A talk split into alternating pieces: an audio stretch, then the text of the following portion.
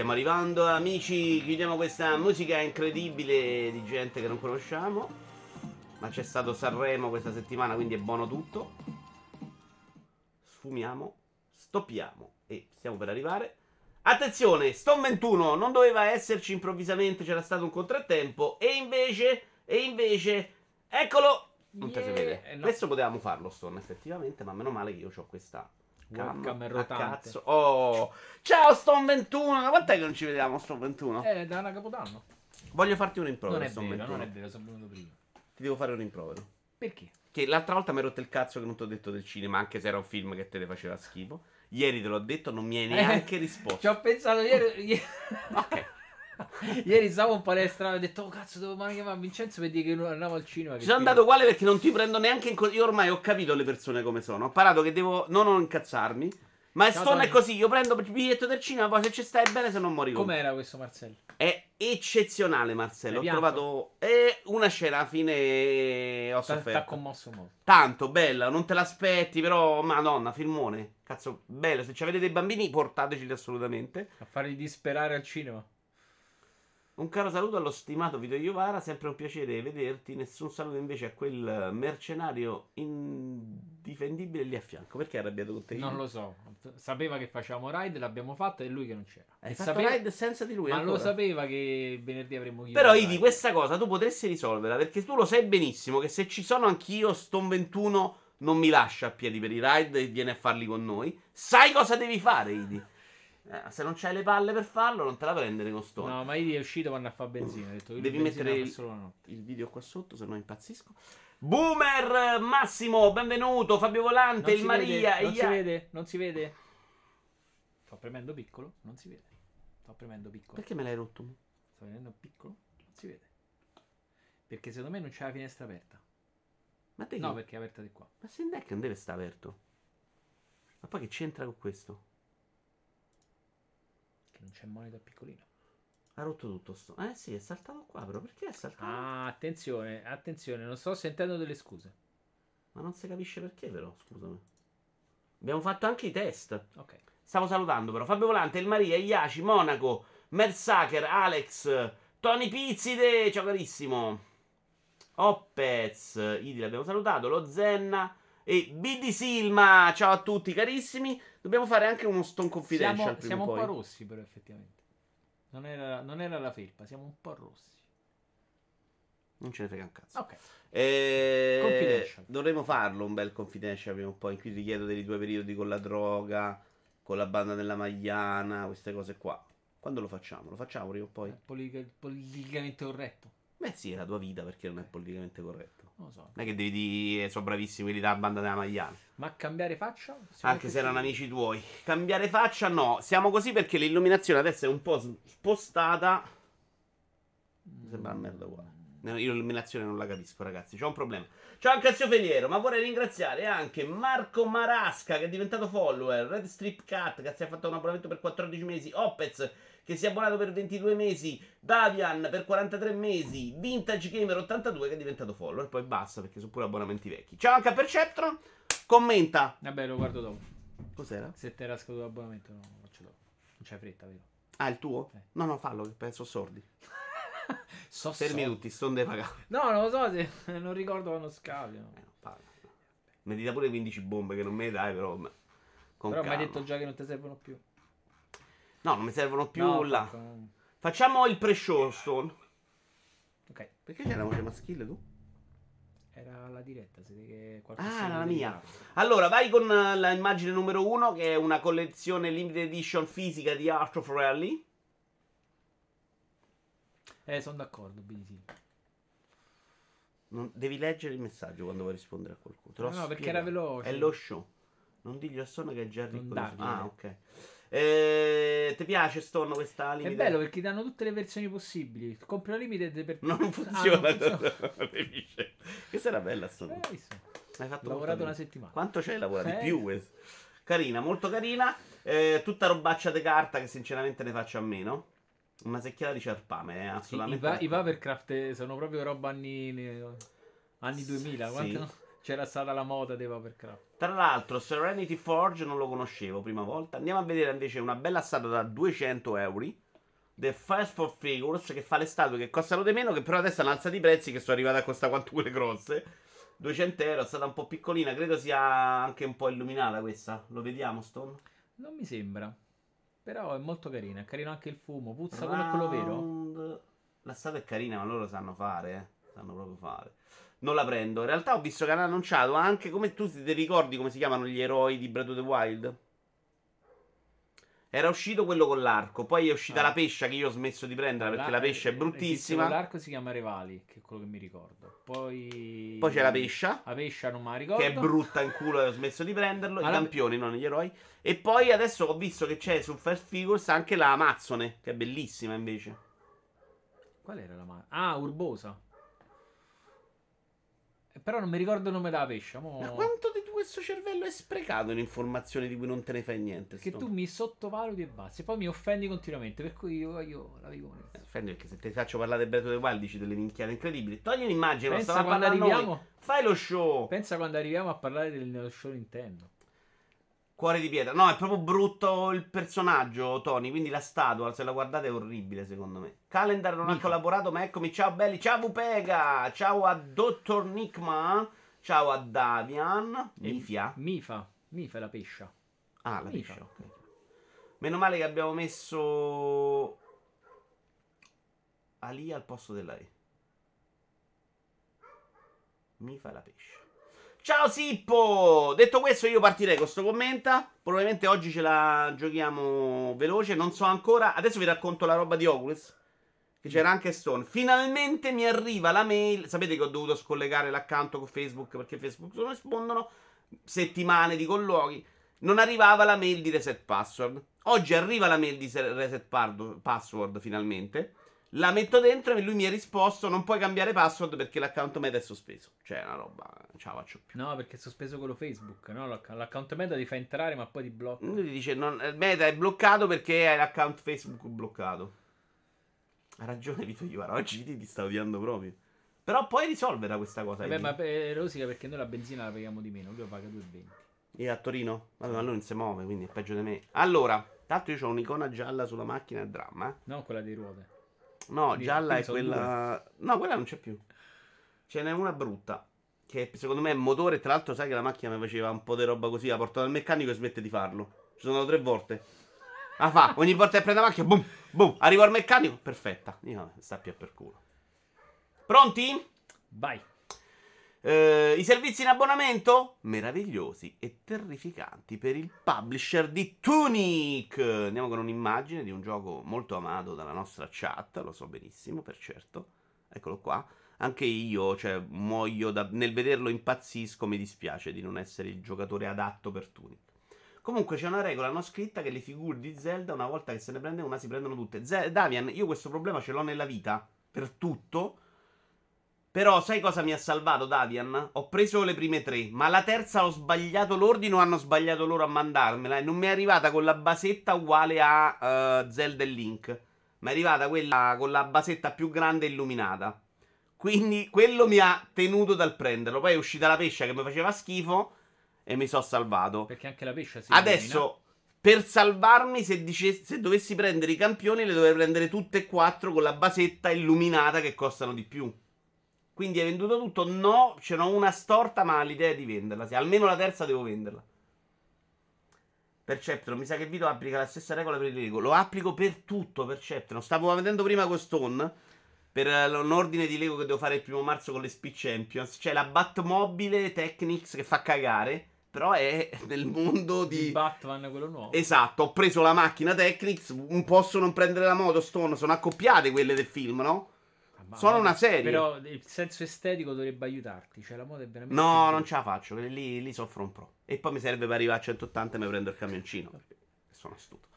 Eh, Be- Becca Saltman, CEO pa- del publisher di Tunic. Per via delle costrizioni e del consolidamento dell'industria negli ultimi due anni, e vedendo come molte compagnie sono semplicemente possedute dai servizi in abbonamento, la mia preoccupazione è che, poiché le librerie sono così ampie e le compagnie sono molto prolifiche, con la loro user base, non avranno bisogno di noi.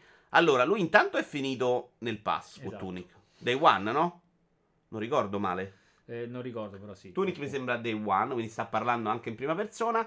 Dice una cosa che secondo me è grave sottotono, lui dice. Vedendo come molte compagnie sono possedute da servizi in abbonamento. Io credo che lui si rivolga anche un po' a Electronic Arts o Ubisoft, cioè il fatto che tutto esce probabilmente è un segnale di, di, di, di come poi puoi saturare questi servizi. Nel momento che arriva anche Ubisoft Plus su Xbox, c'hai Electronic Arts col suo pass di roba sua, c'hai Devolver che ti ci porta tutto, magari hai molto meno bisogno di Tunic. Non, questo non dice tutte cose intelligenti, eh, però i budget saranno sufficienti, con i costi più alti necessari per realizzare videogiochi, per consentire agli indie di continuare a realizzare delle belle cose? Se convertiamo il pubblico che compra in pubblico che si abbona, significa che dovremo affidarci alle quote degli abbonamenti e in generale gli acquisti dati dagli abbonamenti non ripagano per tutti gli anni di sviluppo affrontati da un team, a meno che il team non sia davvero piccolo. Cioè lui dice, lui dice che l'abbonamento non è sostenibile fondamentalmente però secondo me qua dimentica una parte importante. Cioè, se hanno dato 600.000 dollari a Cooking Simulator per andare nell'abbonamento, lui li ha presi, ne ha presi di più. 100%. Cooking Simulator era già oltre la soglia, secondo me, di saturazione. Intanto Albi è migliore di voi e non sta lavorando. Un saluto alla miglior rubrica del sabato che scappa a lavorare. Scusa, via. Eh, e, ok, quindi secondo me adesso non è verissimo. In futuro il rischio c'è, cioè che, che Microsoft abbia meno bisogno di avere Tunic. Ti viene a pagare anche di meno. Ti può dire anche: Non ti do un cazzo, ti ci metto, sei tu che c'hai vantaggio. E ti può anche dire: Cioè, ti pago solo per i download. Non so. Cir 100, ok, non è andato. Ah, grazie Tony che ci cira 100. Ma perché Antonio c'hai Cir? Grazie Antonio, sei un tesorino. È bene che questi servizi rimangano pochi, altrimenti c'è troppa dispersione dell'offerta. Su questo sono d'accordo, dice Alex. Continuiamo. Uh, mi preoccupo soprattutto per i team indie più piccoli che magari potrebbero non avere un appoggio iniziale come creatori e potrebbero finire con non avere lo spazio e il denaro per creare più di un gioco. Ok, però qua chiedo, amico mio BK Saltzman. C'è un nome bellissimo. Sembra quasi già un nickname da... Esatto. Cioè, adesso il team piccolo indie, ma chi se lo incula? Cioè, eh, non è che adesso il team indie fa uscire il gioco e tutti comprano il suo gioco. Vendi tre copie in croce. Cioè, quanto può andare peggio delle tre copie in croce se vai in un pass? Che comunque provano il tuo gioco 20 milioni. Se l'hai fatto bello, 20 milioni di persone ti conoscono. Cioè, arrivano in qualche modo. Anche guardi... se sono anche a 20 milioni, metti che sono comunque un minimo. Non farne un, un, problema di soldi, farne un problema di interesse. Cioè, comunque, c'è 20 milioni di persone che hanno provato il tuo gioco. Se è bello, ne hai trovati tanti che dicono questi sono bravi, la prossima volta voglio comprare il loro gioco. Secondo me lì è dove vince completamente su, nel mercato dell'indie, soprattutto, no? Beh, è la vetrina, no? E quindi... È la... È stata una bella parola. Sì, oggi proprio... Eh? Di livello. Che Va livello. bene l'assenza. Tutto quello che voglio è che le persone giochino giochi strambi e fantastici, perché se il design dei giochi è troppo costretto, se cerchi solo di piacere alla maggioranza, ti stai perdendo tanto nella nostra forma d'arte. Il mio desiderio è che si continui a pagare per il lavoro che ti fanno in un modo che non li danneggi. Ok, dice anche un'altra cosa che secondo me non sta né in cielo né in terra. Cioè, anche oggi, secondo me, non stando in un pass, devi cercare di accontentare più persone perché se no non te lo comprano. Il modello pass secondo me ti libera un pochino da sta roba. Fai un gioco completamente pazzo, dici lo provano 20 milioni di persone, guarda Hi-Fi Rush, che è secondo me uno dei grandi successi del modello pass, non come gioco in sé, ma come idea. Perché se dici devo provare a, a fare Hi Rush scatolato, fai fatica secondo me. Perché devi trovare la gente che gli piace il musicale, la gente che gli piace quello stile, 9P non lo vendi. Però Dentro il pass lo fai. C'è anche un nome dietro che fa un po' vendere le copie. Eh? Cioè... Beh, non sto dicendo che. Quindi hai Fire Rush è un po' sempre l'esempio un po' particolare. No, ma non avrebbe venduto. Questo è l'esempio, dico. No. Cioè, non, non, l'avrebbero fatto perché non ha nessuna possibilità di successo se vai scatolato. Se scatolato intendo sì, anche sì, digitale, okay. l'uscita classica. Extra non crea quell'hype, quindi la gente dice sì, sti cazzi. Messo così, quella roba ha avuto più successo perché l'hanno provato tante persone. Tra quelle persone ne sono usciti parecchi che l'hanno amato e è una roba che funziona. Per emergere su Steam non puoi fare una roba per tutti, ma devi già fare un gioco particolare, dice Fabio. Il vero problema è questo. Uh, in realtà tentano un po' tutti di copiare roba che già ha avuto successo. È difficile che arriva la roba veramente particolare. Il vero problema è questo: se non stai ad accontentare una grande platea, fai fatica a sviluppare giochi. Oggi questo discorso vale anche per i AAA, vale soprattutto per i AAA, Alex. Hyper mi sembra onestamente un gioco molto poco pazzo, se devo essere sincero. Credo che lui parli di giochi molto più particolari. Beh, Hyper è abbastanza pazzo, El Maria, eh? Cioè, non è. chiaramente lui parla di altre cose. Però Hyper secondo me è una roba invendibile. A prezzo pieno è invendibile. Ti assicuro che tutti quelli che l'hanno parlato strabene non lo comprerebbero mai. C'ha questa roba del ritmo che è completamente fuori da, dai standard moderni. Vabbè, qualcosa che magari però a budget intorno ai 39 già si piazza meglio. Sì. Come indie. Mm, forse sì, forse sì. No, so. Però secondo me non, non, è una roba che avrebbero detto non lo faccio. Come Pentiment. Se, cioè Pentiment è un altro gioco che l'hanno detto loro, non l'avremmo fatto, era impossibile da vendere, non, non funziona messo nel pass. Pentiment se ne è parlato, l'hanno provato in tanti e non avranno fatto i miliardi con Pentiment. Tanto qualcuno nel pass ci rimane contento anche perché esce Pentiment. E soprattutto la, la, gente che lavora in Bethesda, Obsidian, non è uscita impazzita perché sta facendo la stessa cosa per 100 anni. Su Steam sta a 30 euro, dice Sippo. E sta vendendo, però perché se ne è chiacchierato. Unpacking non l'avrebbe conosciuto nessuno se non fosse stato nel pass, ad esempio. No, Unpacking io lo conoscevo, Alex, ne avevamo parlato, per esempio. Qualcosa esce del mercato indie, per carità, non l'avrebbero comprato, Alex, hai ragione, sì. Dubito, ad esempio, che da un team interno di Microsoft possa venire fuori una roba stile Vampire, Survival, un DayZ o roba davvero particolare. Secondo me invece sì, El Maria. Secondo me una volta che gli dici, guarda, ci avete un cazzo da fa' Vi... A tempo perso potete fare sta cosa, che ne so, due giorni a settimana potete fare gioco vostro e poi ve lo buttiamo dentro al pass e vi prendete una percentuale sul guadagno. A Microsoft, secondo me, conviene assolutamente che escano questo tipo di produzioni.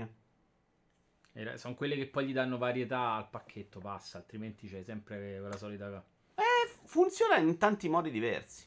Atomic Heart, sviluppatori nella bufera, c'entra la guerra tra Russia ed Ucraina. Vabbè, qua ne parliamo, è un po' reso conto, c'è sarà sta cosa, però volevo chiedervi una cosa, voglio chiederlo anche a Stone.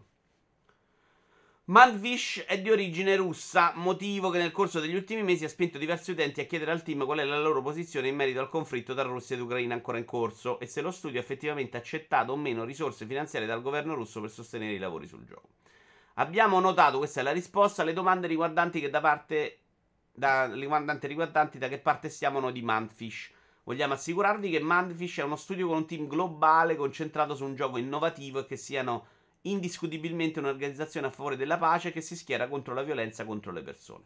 Non facciamo commenti di tipo religioso o politico, poco ma sicuro siamo un team globale che si sta impegnando per consegnare Atomic Heart nelle mani dei giocatori di ogni dove.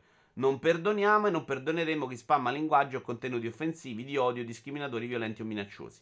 La risposta è super cazzola. Però, esatto, sinceramente. Ma vogliamo. Ma che te deve dire? Eh, esatto. Cioè, ma che cazzo deve fare sto cristiano? Anche se ce li avessi avuti i soldi dal governo russo. Eh, si fanno ammazzare perché così la gente su internet è contenta. È una posizione difficilissima.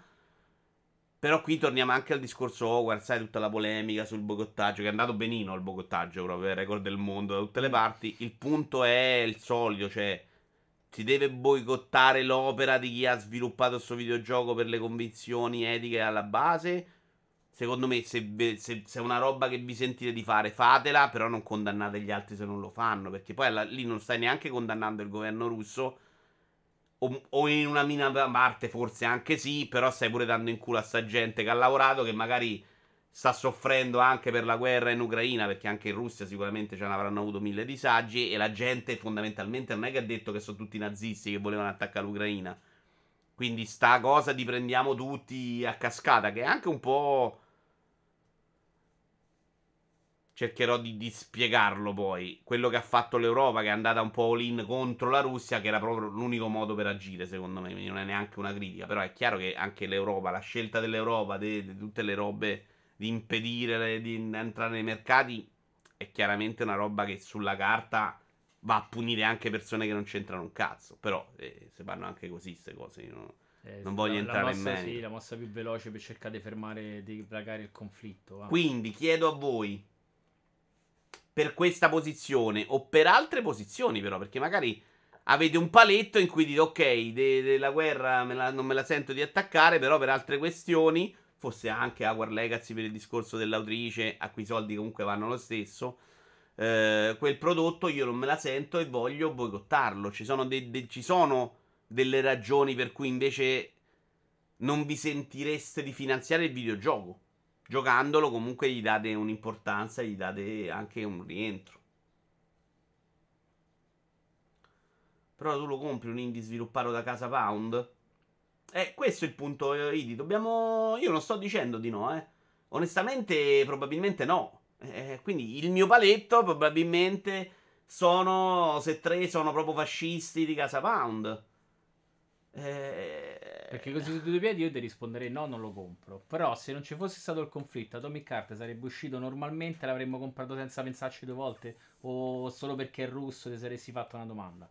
Vabbè, certo che il conflitto che ha rotto. La Russia chiaro, non era assolutamente è, è nei radar del problema. Esatto, quindi è quello che ti ha messo chiaro che anche... no? Fino a ieri non l'avresti mai saputo e l'avresti comprato forse a scatola chiusa o comunque senza problemi.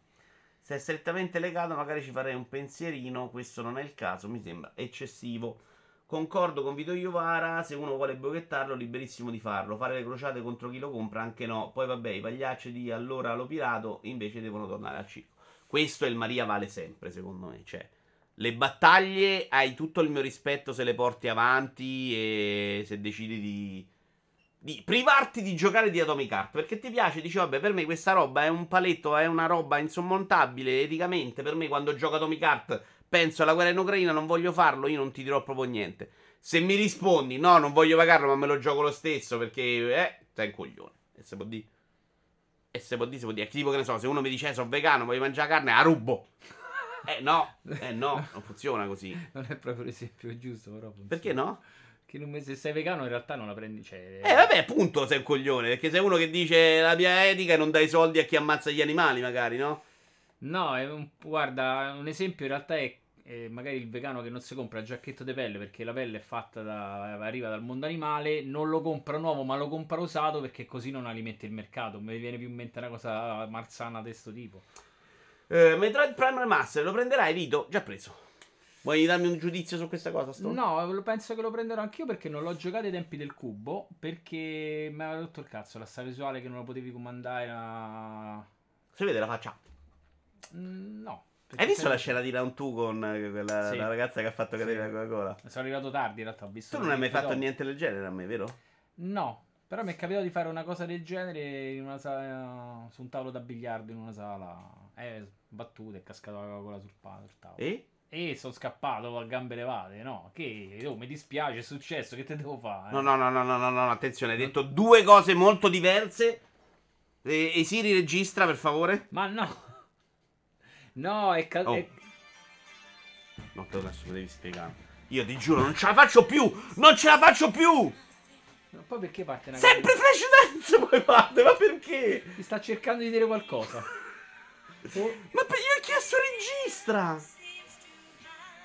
Allora, Stone, cade la Coca-Cola. Allora, cade detto... la Coca-Cola. No, no, no, no, fammi finire la frase, se no ti mando in galera, eh. Allora, quando stai in sala.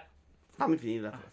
Hai detto Ti due sto cose. spiegando- No, adesso ci arriviamo. Prima la domanda, perché devo chiarire. Hai detto due cose, devi... Stiamo in tribunale, fai parlare l'avvocato quando parla l'avvocato, eh? O il PM. Ma io con Tu hai detto due cose. d'accordo prima. Una però. scappo. No, quello dell'altro col cazzo. Scappo a gambe levate, hai detto. La seconda hai detto, eh, scusa, succede.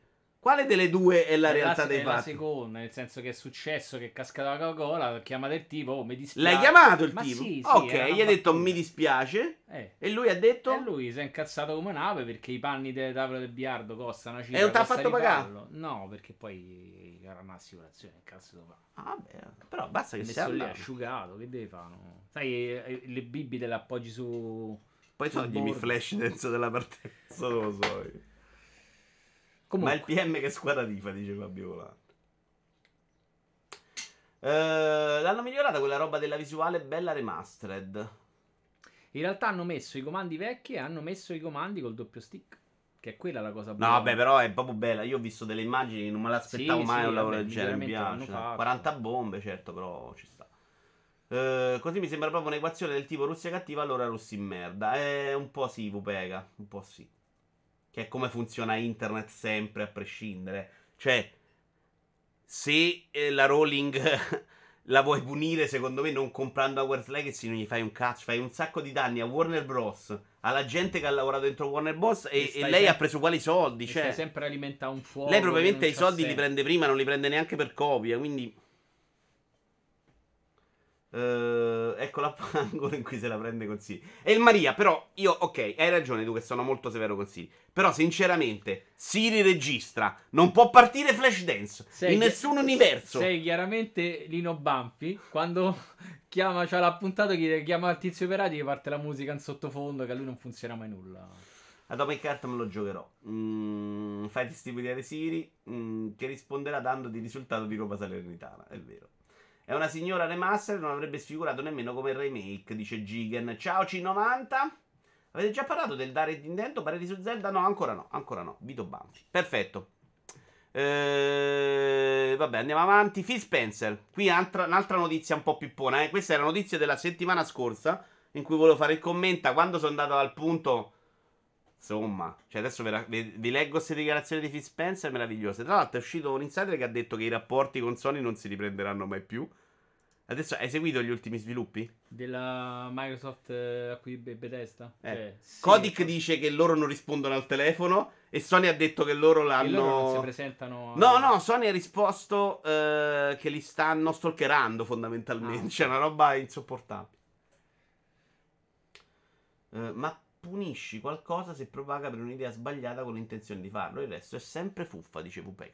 Secondo me, sempre no, Vupega. È un discorso un po' particolare perché se io devo comprare il libro di un autore bellissimo, che so che è una- un pezzo di merda, comunque, anche se il libro è bellissimo, faccio fatica. Magari mentalmente faccio fatica. Cioè, mi è dispiaciuto un sacco quando ho scoperto che il tizio di Ender era un mostro.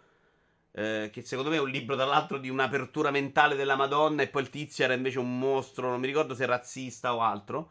Oppure Hemingway, che però vanno anche contestualizzati nel loro tempo a volte. Secondo me è meglio se non sappiamo niente delle persone. O non vedremo e non leggeremo più niente.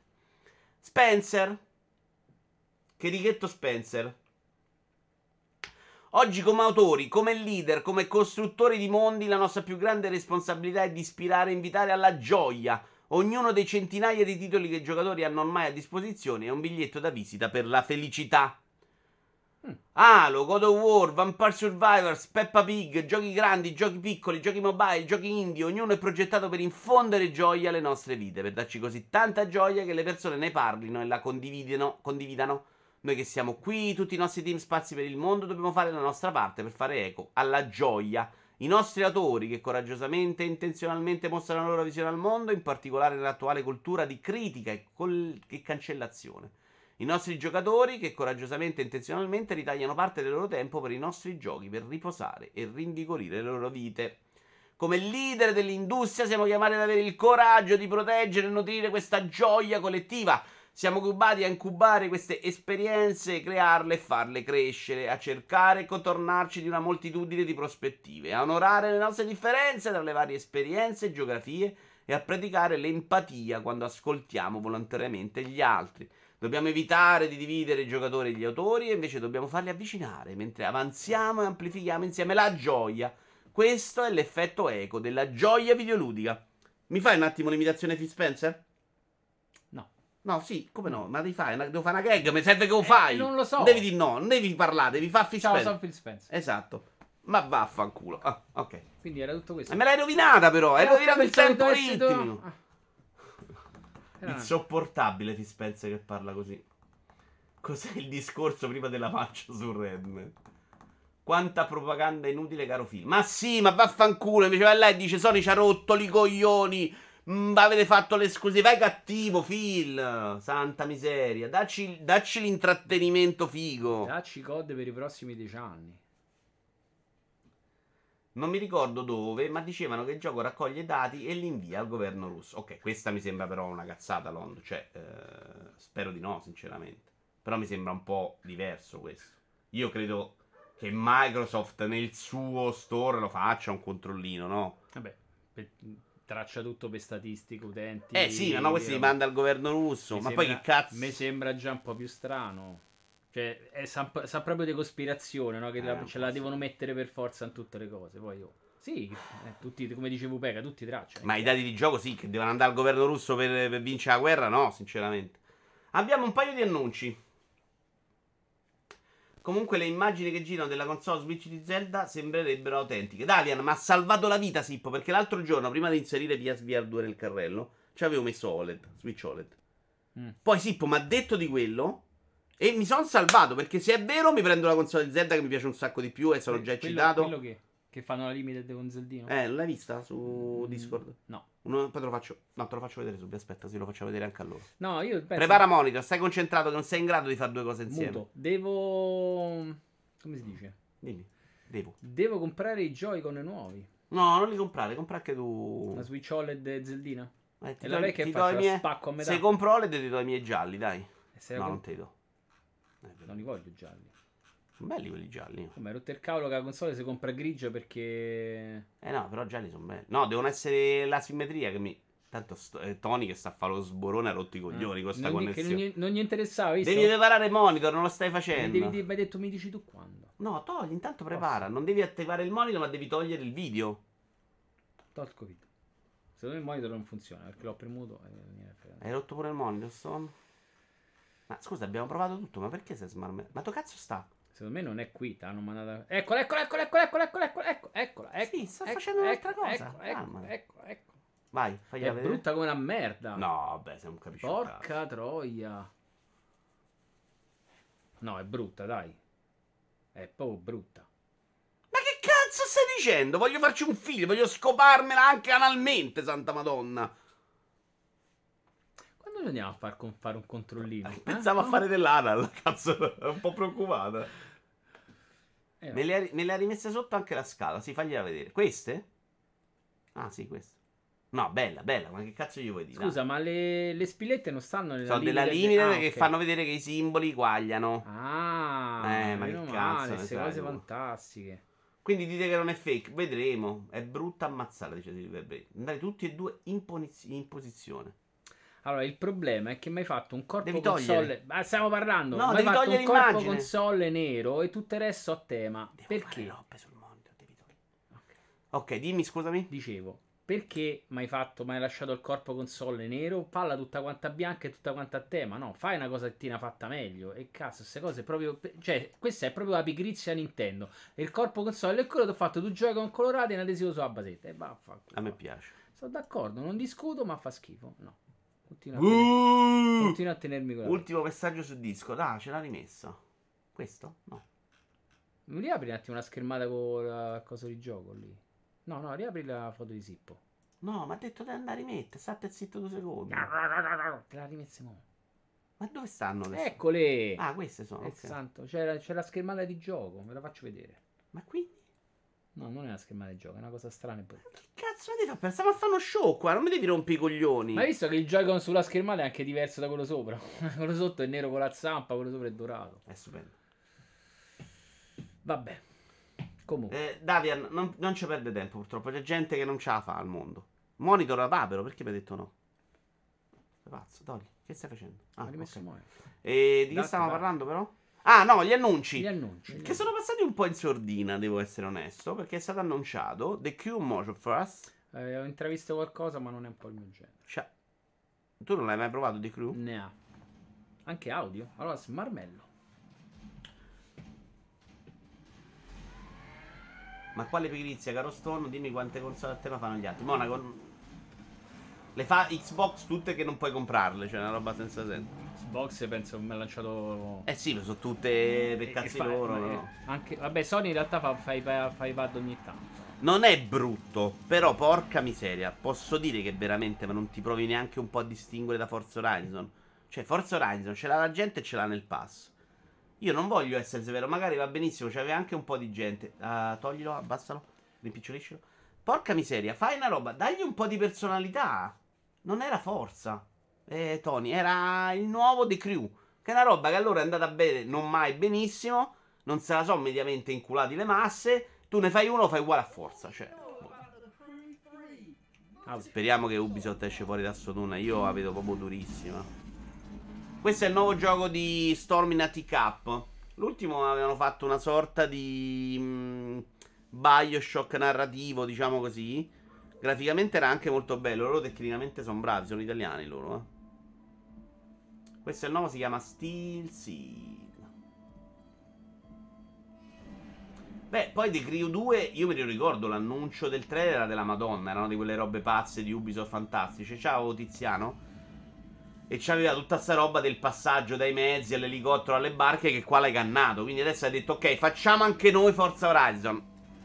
Forza Horizon prima del pass, ragazzi, non manco vendeva tanto, cioè per me è folle. Meglio Need for Speed Unbound, ma tutta la vita, proprio come idea di, di faccio il mio gioco, porca puttana.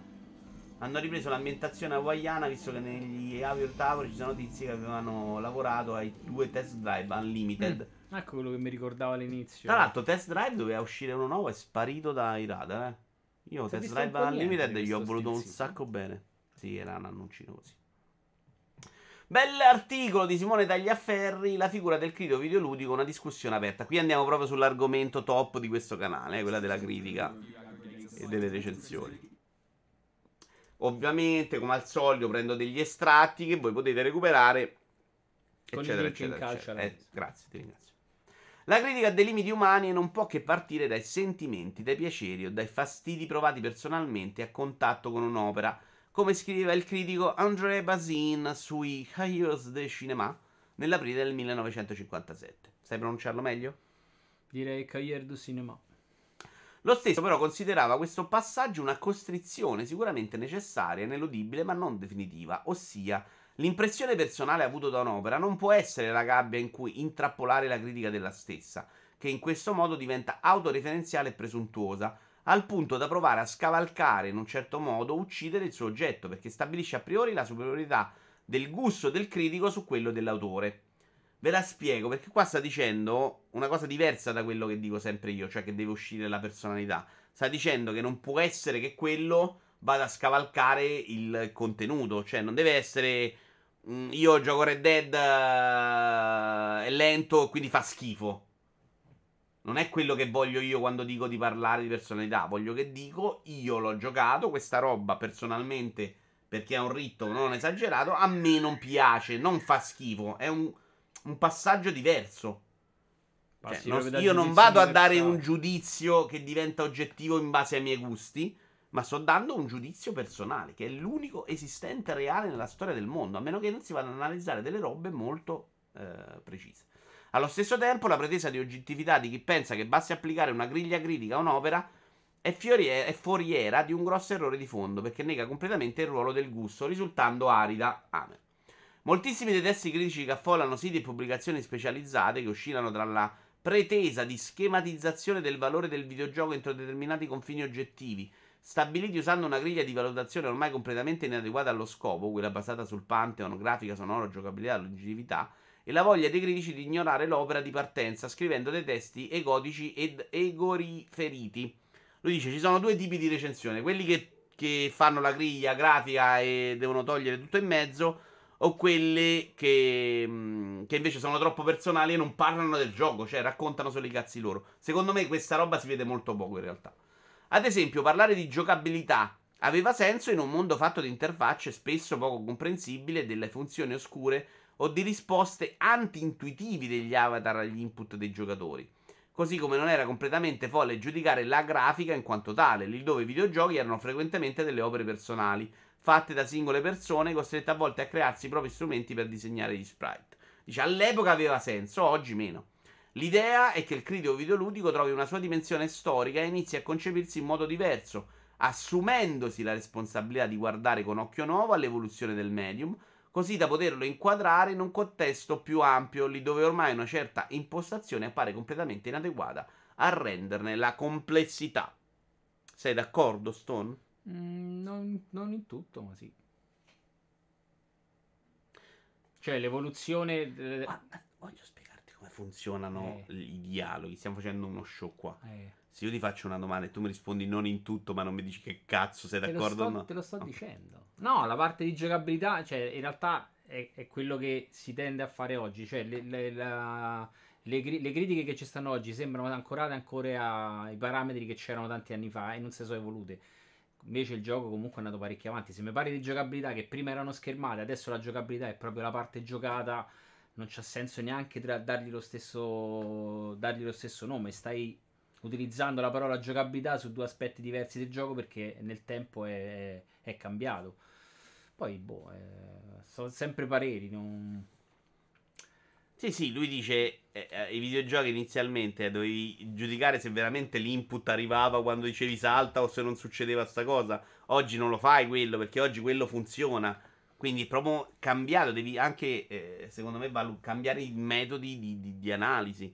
Cambia il modo in cui la gente li compra, è cambiato il modo in cui la gente li usa perché molti li provano in un pass. Cioè, il, mercato è cambiato, i videogiochi sono cambiati e, e la recensione è rimasta, è rimasta que- sempre quella, quella mezza specie di guida all'acquisto oggettiva che sinceramente Soprattutto in un momento in cui neanche l'acquisto è una garanzia, perché molti gio- gente gioca gratis, tutto free to play, i giochi nel pass, i giochi regalati da Epic, da Twitch, nel plus.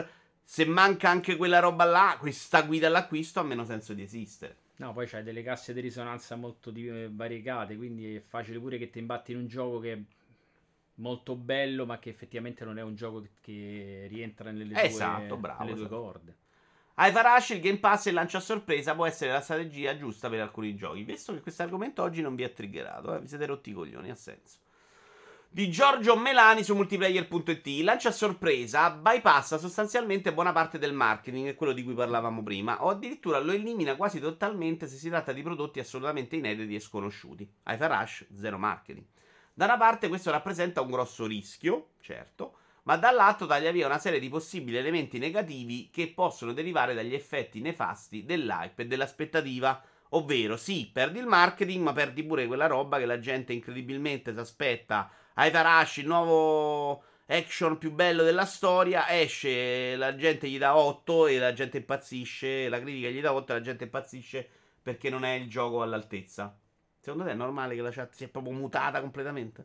No, mi sembra abbastanza... Però siamo live, sì, datemi solo conferma che siamo live. Lo spostamento del paradigma della quantità di copie vendute dall'engagement, quello che stavamo proprio dicendo adesso, ovvero l'investimento di tempo sui giochi, può sfruttare altri mezzi per incrementare la visibilità che non sono che non siano necessariamente le pubblicità martellanti o la comunicazione promozionale. Lo spostamento del paradigma da quantità vendute dall'engagement, ovvero l'investimento tempo sui giochi, può sfruttare altri mezzi. Ok, altri mezzi sono Uh, la gente ha giocato ai Farashi, ne ha cominciato a parlare, l'hanno dato agli streamer, io l'ho provato, ne ho parlato, l'ho detto a Stone, Stone ne parla e quindi sta roba si muove in modo diverso. Stessi meccanismi del free to play. Soprattutto in modo economico. Eh, a livello di marketing comunque ti sei risparmiato una grossa fetta. Secondo me su una roba tipo Starfield Non vai, vai al. Super Bowl e fai l'annuncio. Tra l'altro sta ragazzi, Super Bowl stanotte, domani notte, il 13, 12 notte, domenica. E non- e c'era sta voce dell'annuncio della data di Starfield al Super Bowl. E oggi c'era qualche rumor di Starfield a giugno. Se escono a giugno è delirio vero comunque. Io sto guardando anche un altro stream. Allora, Che brutta persona. eh, porca troia. Metti dei toni marroni? Così In realtà non è il po- No, metto tutto colorato adesso. In realtà non è il poco interesse per l'articolo di Tagliaferri. Il problema è che ci sarebbe da sviscerarlo bene punto per punto. Alla fine, però, ci sta. Tra domenica e lunedì, esatto. Eh, d'altra parte, un altro effetto noto dell'avvento di Xbox Game Pass è la riscoperta delle produzioni di medie dimensioni e lo spazio offerto ai progetti di passione da parte degli sviluppatori. Tutti elementi che sembrano convergere verso un nuovo modo di intendere il mercato. Cosa che io avevo abbastanza intuito, ma come al solito, Switch è sbagliato, te lo dicono tutti, le robe che hai anticipato, mo dice solo Mottura. Mottura questa roba me la riconosce, che Mottura è migliore di voi.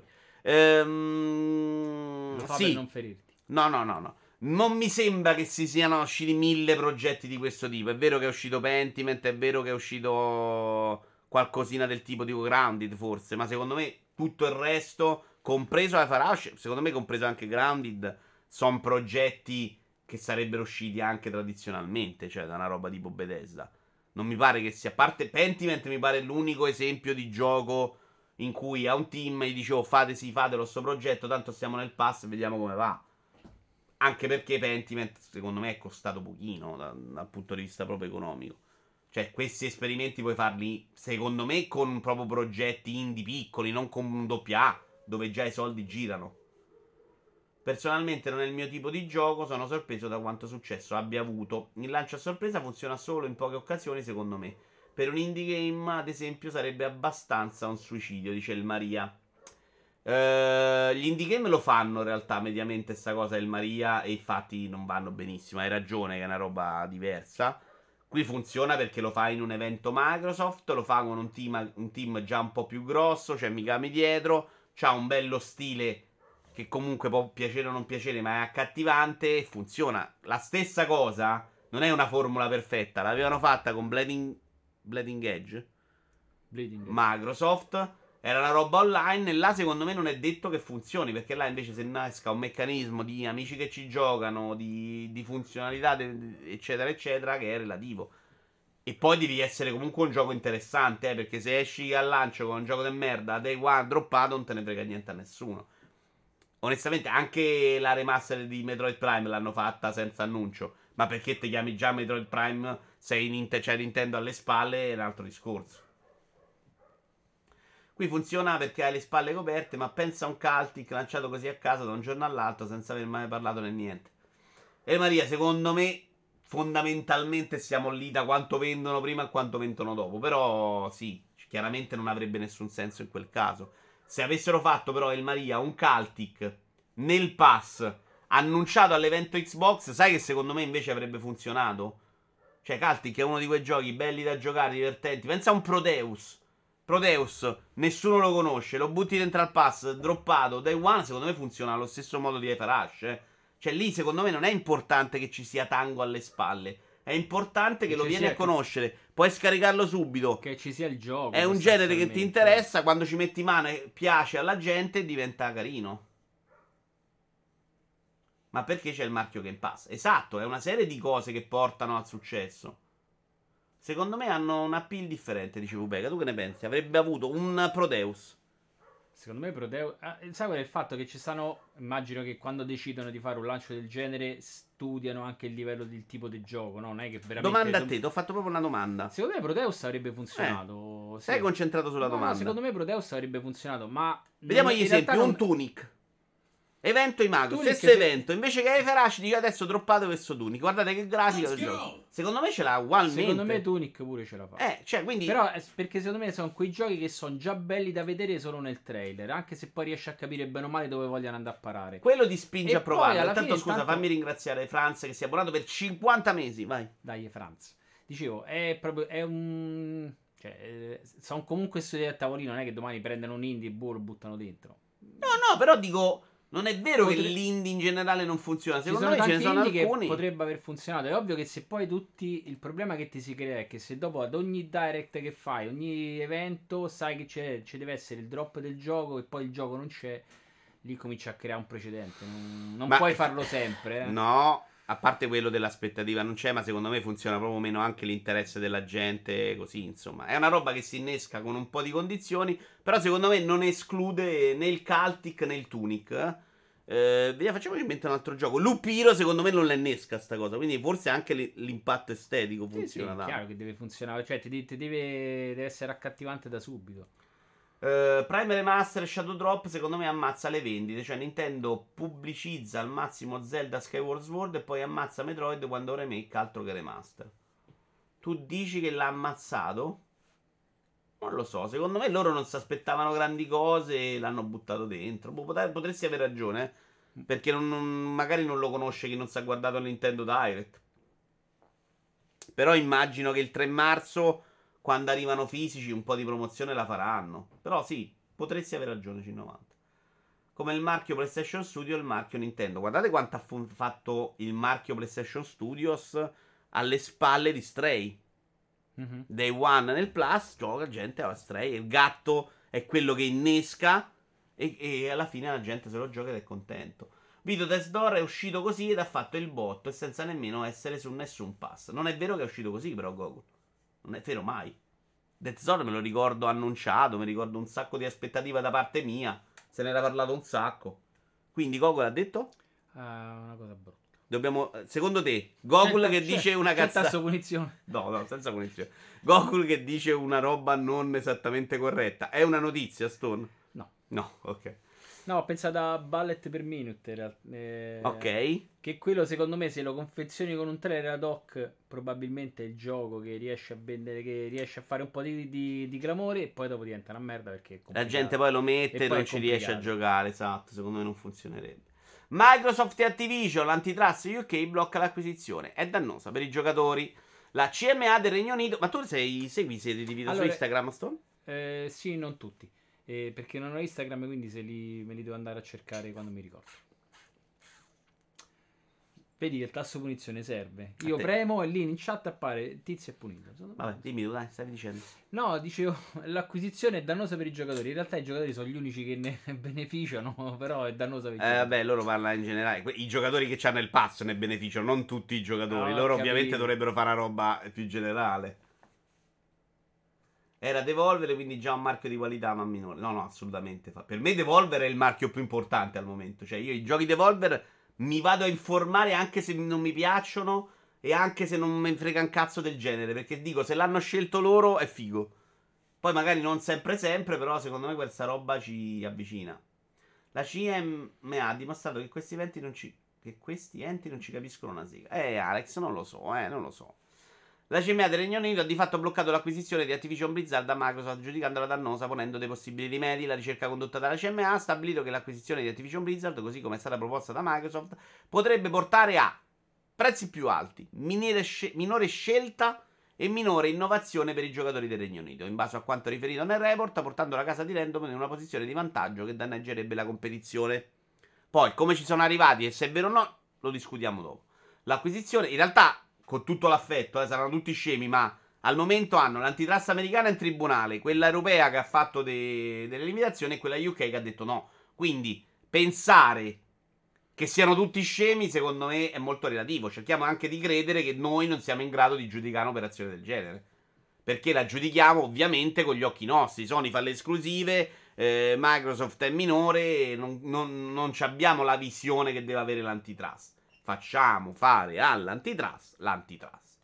Perché è per noi. Eh, l'acquisizione, secondo la CMA, renderebbe Microsoft ancora più forte nel cloud gaming, e questo secondo me è verissimo, riducendo la competizione in questo mercato crescente e danneggiando i giocatori del Regno Unito che non possono permettersi delle console costose. Questo passaggio non l'ho proprio capito. In realtà è più forte nel cloud gaming, Ah, ok. Lui dice che non c'è competizione nel cloud perché. E quindi quelli che non possono comprare la, la console si troverebbe un mercato monopolizzato. Ok. Ma ci stanno altri servizi cloud, però il problema è che magari Cosa c'è adesso, però? c'è Scusa. Nvidia. Ma non è un servizio, i giochi stanno su Steam. È un servizio cloud. Sì, ma veramente secondo te Nvidia è a livello di Microsoft col pass? Daniele, dai. Allora, no, però Ok, è un loro dicono sei forte con quello, sei troppo forte. Ah, Nvidia fa un servizio diverso. Nvidia domani vorrebbe pure di faccio giocare in cloud eh, i giochi del pass. Cioè, secondo me non, non è neanche in competizione, non è un non servizio che vai a pareggiare. Non è che dici, oh, non mi faccio il pass, mi faccio Nvidia. Fai Nvidia perché vuoi giocare ai giochi su Steam, per un altro tipo di roba, secondo me. Per me sul cloud è vero che c'è il rischio di monopolio. Eh, allora, allora scusa, eh, c'è già solo lui adesso. E quindi è, mono- è già monopolio adesso. Esatto, non ca- ma non però- cambierebbe nulla domani, no? però Cioè, quello si è creato- Oggi c'hai 100 banalmente, oggi c'hai 100 giochi, domani ce n'è 101. E non è cambiato. Eh, ce Eh, beh, 100. È monopolio già oggi allora. Sì, però l'antitrust non fa quello. L'antitrust non può tornare indietro e dire adesso fa. Anche perché adesso secondo me non c'è Ok, una roba di mercato mi sem- sconvolgente. ripeto, parlando per non sapendo, cioè non sapendo le cose di sensazione è che stai dicendo che, fa, che domani è monopolio quando lo è già oggi. Ma Quindi loro non dicono, loro dicono che da- diventerebbe ancora più potente e quindi ancora più difficile per uno entrare. E loro devono giudicare l'acquisizione. Mo sì, che stanno dicendo che anche oggi è monopolio, è evidente.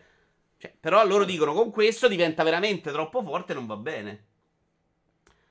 Ho capito quello che No, dici, no, però che no. devono fare? Adesso allora smembriamo Microsoft. Non, non mi, cioè, mi sem- non mi sembra una cosa su cui c'è poi. Cioè, boh. eh, Eh vabbè, vediamo. Questo però lo lascerei decidere a loro.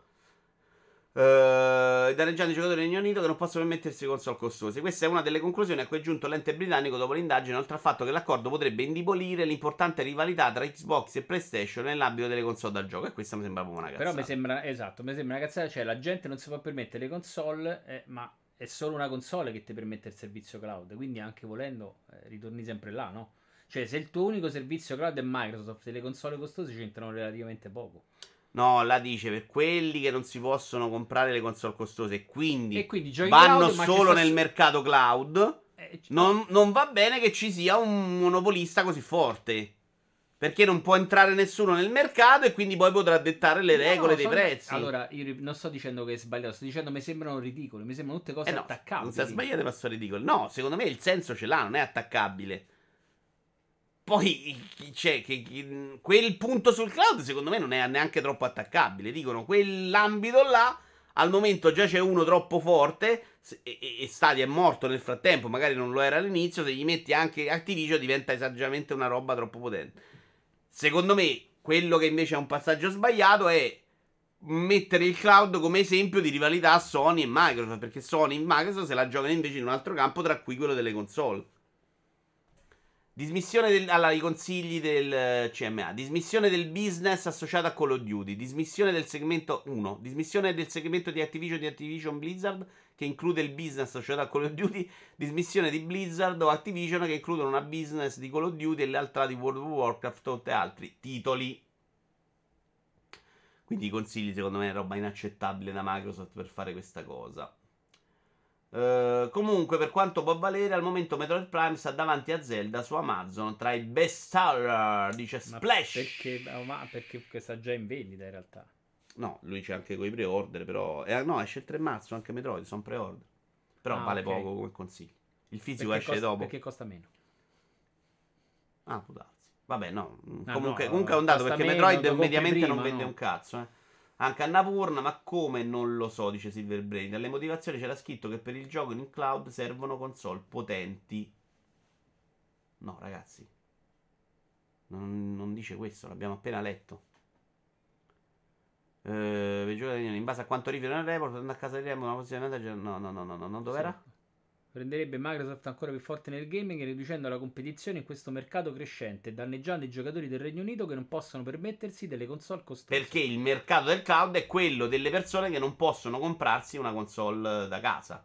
Quindi in quel mercato io non ho i soldi per Eh, comprare una console, qua- devo andare nel cloud. Io è qua che non capisco, però per andare nel cloud eh, Però hai- devi far finire la frase. sì, se dopo me le contesti, se no Sì. io non finisco la frase. Sì. Devo rispondere a te e non finiamo mai una frase. Dimmi. No, No, dopo finisci la dico frase. dopo, dai. No, adesso sono offeso. No, la dico dopo, però in- in- abituiamoci a questa cosa. Anche per me, eh, anch'io ti interrompo No, sempre. dico, ripeto, allora non puoi comprarti le console. Il tuo unico accesso al cloud arriva per altri mezzi che, eh, so- che sono, tuttora, sono tuttora questi. Domani non è che cambiano. Cioè, per accedere Allora. al cloud di Microsoft te ne serve un computer o al massimo una che console c'è? Microsoft. Loro, aspetta, ti, rifa- ti. Domani è uguale, sempre quei due mezzi ti servono e quindi non ci sta nessuna concorrenza. Non è un problema di mezzi, te lo rispiego. Cerco di Ok. spiegarti e poi tu devi seguire il mio ragionamento e dirmi: è Ok. una cazzata o è giusto? E quindi non ripeto la mia di minchiata. Ok. Sono due possibilità. Bene. Allora, non c'ho i soldi per la console. Ok. Devo andare nel cloud. Ok. Per forza, perché non c'ho i soldi per la console. Per giocare nel cloud, oggi che opzioni ho? Stadia non ce l'ho più. Ho Microsoft Ok. e Nvidia. Diciamo Nvidia. GeForce. Ok. No, diciamo, l'hai detto Ah. tu e ci sta. Eh, È ma una- hai detto di no, allora... No, ci sta. Ok. Non lo- nella mia testa non è proprio un rivale forte, capisci? Questo ti dico. Però Quella sì. di Amazon non si capisce se... se Adesso non c'è l'una, non Ok. c'è. Magari in America c'è anche l'una, però non c'è. Ok. Ok. Quindi in questo mercato del cloud, a cui io, che non ho i soldi per le console, devo accedere per forza, ho un monopolista. Ok. E ce l'ho oggi. Hai ragione tu quando dici ce l'ho oggi, ce l'avrò domani. Però quando si stabilisce la forza di un monopolio, si stabilisce pure di non farlo rafforzare. Cioè, quello che deve impedire l'antitrust Ok. è dire oggi può andare bene, no, siamo allora- un po' al limite, domani Perfetto, diventi ok. troppo forte e non va più bene. Ho capito. Il, il fatto è che non percepisco questa forza talmente aumentata nonosta- perché c- oggi stai comunque solo tu. Eh no, però Io Stone, questo non tu capisco. Vai, oggi sei, oggi sei monopolista e vali 10. Ok. Domani con Activision Blizzard sei monopolista e vali Eh, 20. ma sono sempre 10 perché è quello. Non no? sei 10, sei di più perché io oggi se devo andare a fare co- devo aprire un nuovo servizio, devo aprire il mio Stadia, Mm. il Vito Stadia, Ok. ok? Devo aprire Stadia, devo andare contro l'Xbox Game Pass e le esclusive di Microsoft che sono Halo, Forza, eccetera. Se domani bene. devo andare, ascoltami, se domani devo andare contro Halo, Forza, Horizon, Diablo, Call of Duty, sarà più difficile? Perfetto. Quindi la posizione non è uguale, è più forte e più difficile da contrastare. Quindi, quindi contrastiamo qualcosa, ripeto, perché non, cioè, è la cosa che su cui capisco di meno, no? Però, Eh, però tu, domani, tu domani vuoi contrastare, cioè il tuo rischio è di non potenziare qualcuno perché se domani esce Esatto, quello fa l'antitrust. Perfetto. Esattamente quello fa l'antitrust. Quindi in previsione di qualcosa che non sai se succede. Certo, devono impedire che sul Ok. mercato si crei una posizione talmente dominante da non permettere un da un rivale di posizionarti dentro. È Ok. pieno il mondo di posizioni dominanti. Mi Perché sta bene, ok. se io oggi vendo, domani vendo delle scatoline di cura del cancro. Ho capito. Ok, io sono monopolista perché non ha fatto nessuno, sono monopolista. Ok? Quello che devi impedire è che io non vada a comprarmi tutti gli altri che vogliono fare la stessa cosa perché a quel punto io stabilirei il prezzo della cura del cancro. Invece io devo fare la cura del cancro, quell'altro però deve essere in grado di poterlo fare o di creare un'altra cura del cancro. Se invece io, mentre sto vendendo... ho- Aspetta, fa venire. Mentre sto vendendo la cura del cancro, tu dici, l'ho trovata anch'io una cura, la voglio vendere. Io dico, ok, no, ti acquisisco. L'antitrust dice no, tu lui non te lo devi acquisire. Perché un rivale deve entrare. Secondo me hai fatto due esempi che non so troppo per... E cioè, ciao. Ho, Ciao, ho capito quello che dici. Secondo me l'esempio qua dei farmaci non funziona, però ho capito quello che intendi. Mi fa... Esempio dei farmaci non funziona abbastanza- perché c'è il discorso delle licenze, perché dopo un po' devo andare. Però l'hai capito il Eh, succo? no, l'ho capito. Quello fa- devono impedire, che non si crei nel mercato una posizione impossibile da, da- da affrontare. Secondo me una Microsoft con Activision è difficile proprio da buttare dentro. Chi è nel mercato dei videogiochi che potrebbe piazzarsi nel cloud con un'alternativa? Secondo me nemmeno Sony, ma manco lontanamente. Secondo me una cosa tipo Epic potrebbe fare una, una cosa simile. esempio. Secondo me la sopravvaluti. Eh, comunque Silverblade non dice quello, però l'abbiamo letto. Pensare che non conoscono il mercato è lecito, però. No, ma ci sta, ma non conoscono neanche il mercato delle, au- delle navi da petrolio. Vanno a informarsi, hanno chiesto alle persone del mercato, Alex, e qualcuno gli ha detto a me non me ne frega niente. Qualcuno gli ha detto no, per me è un problema.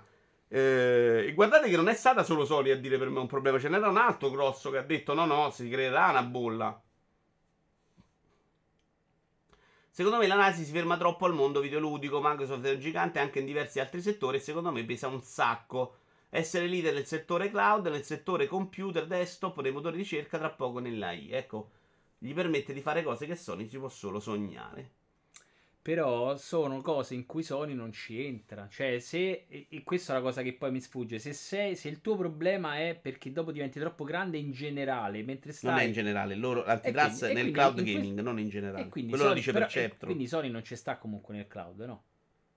Eh, però loro lo mettono nell'insieme di eh, mondo videoludico che ci sta dentro la parte cloud. Il mondo videoludico è fatto del cloud che al momento secondo me è abbastanza rilevante e, e ci stanno le console tradizionali. In previsione futura il cloud gaming potrebbe diventare una roba forte, non ha senso che uno sia così forte. Quindi io basta dico ok, COD non lo metto in cloud e vaffanculo, tutti contenti. Non lo so, non è quella le condizioni. Eh, eh, per No, loro però mi sembrano- Call of Duty è una roba. Cioè, puoi veramente tu dare un giudizio su quanto Call of Duty sia rivelante nel mondo dei videogiochi? Io no, non ce l'ho i No, numeri. Eh, cioè- Allora, da- cioè, stiamo dicendo che comunque è un gioco che fa vendere. Però se Non lo so, problema... io non so, questa cosa non la so quantificare. Per me no. Cioè, la mia posizione è che c'ha ragione Microsoft, ma io non lo so. L'antitrust lo fa No, no, secondo ok, criteri ok. che sono più sani dei nostri. Perché la mia sarà visione è... più dati di noi. Quello sono Eh, d'accordo. certo, ma non posso saperlo io. La mia sensazione è che Call of Duty non sia neanche così rilevante sul mercato. No, no, che sia rilevante, sì, la percezione c'è. Però mi, sembra, mi sembrano le limitazioni che vuole imporre. Mi sembrano abbastanza Vabbè, girabili. discute. Però No, mi sembrano eh. abbastanza girabili. Cioè, Non lo se- so, di, di dismissione no, perché Call of Duty diventa una roba a sé stante. Poi sono robe molto tecniche. Che cosa vuol dire dismettere Call of Duty dal business di Activision? Lo devi vendere, lo devi fare un'altra società. Secondo me questa roba è troppo complessa per noi. Vorrei capire Metroid perché l'hanno chiamato remaster, c'è un remake alla The Last of Us 1, vogliono proprio male al brand, ci sta poco da fare, magari per non avere ste cazzo di polemiche. Buon pomeriggio, però sono in disaccordo per Xcloud è accessibile anche da cellulari e tablet e presto anche grazie ad app sulle TV, quindi l'accessibilità è ampia, ma non è un problema di accessibilità, è un problema di Disponibilità all'interno del cloud. una volta che prendete Microsoft con questa acquisizione fatta. Io non sto dicendo neanche che hanno ragione, però valutate questo. Microsoft acquisisce Activision. C'ha Call of Duty nel pass, c'ha Diablo, c'ha tutta questa potenza di fuoco. Deve arrivare un altro a, servire, a fornire un servizio all'altezza. Chi cazzo lo può fare?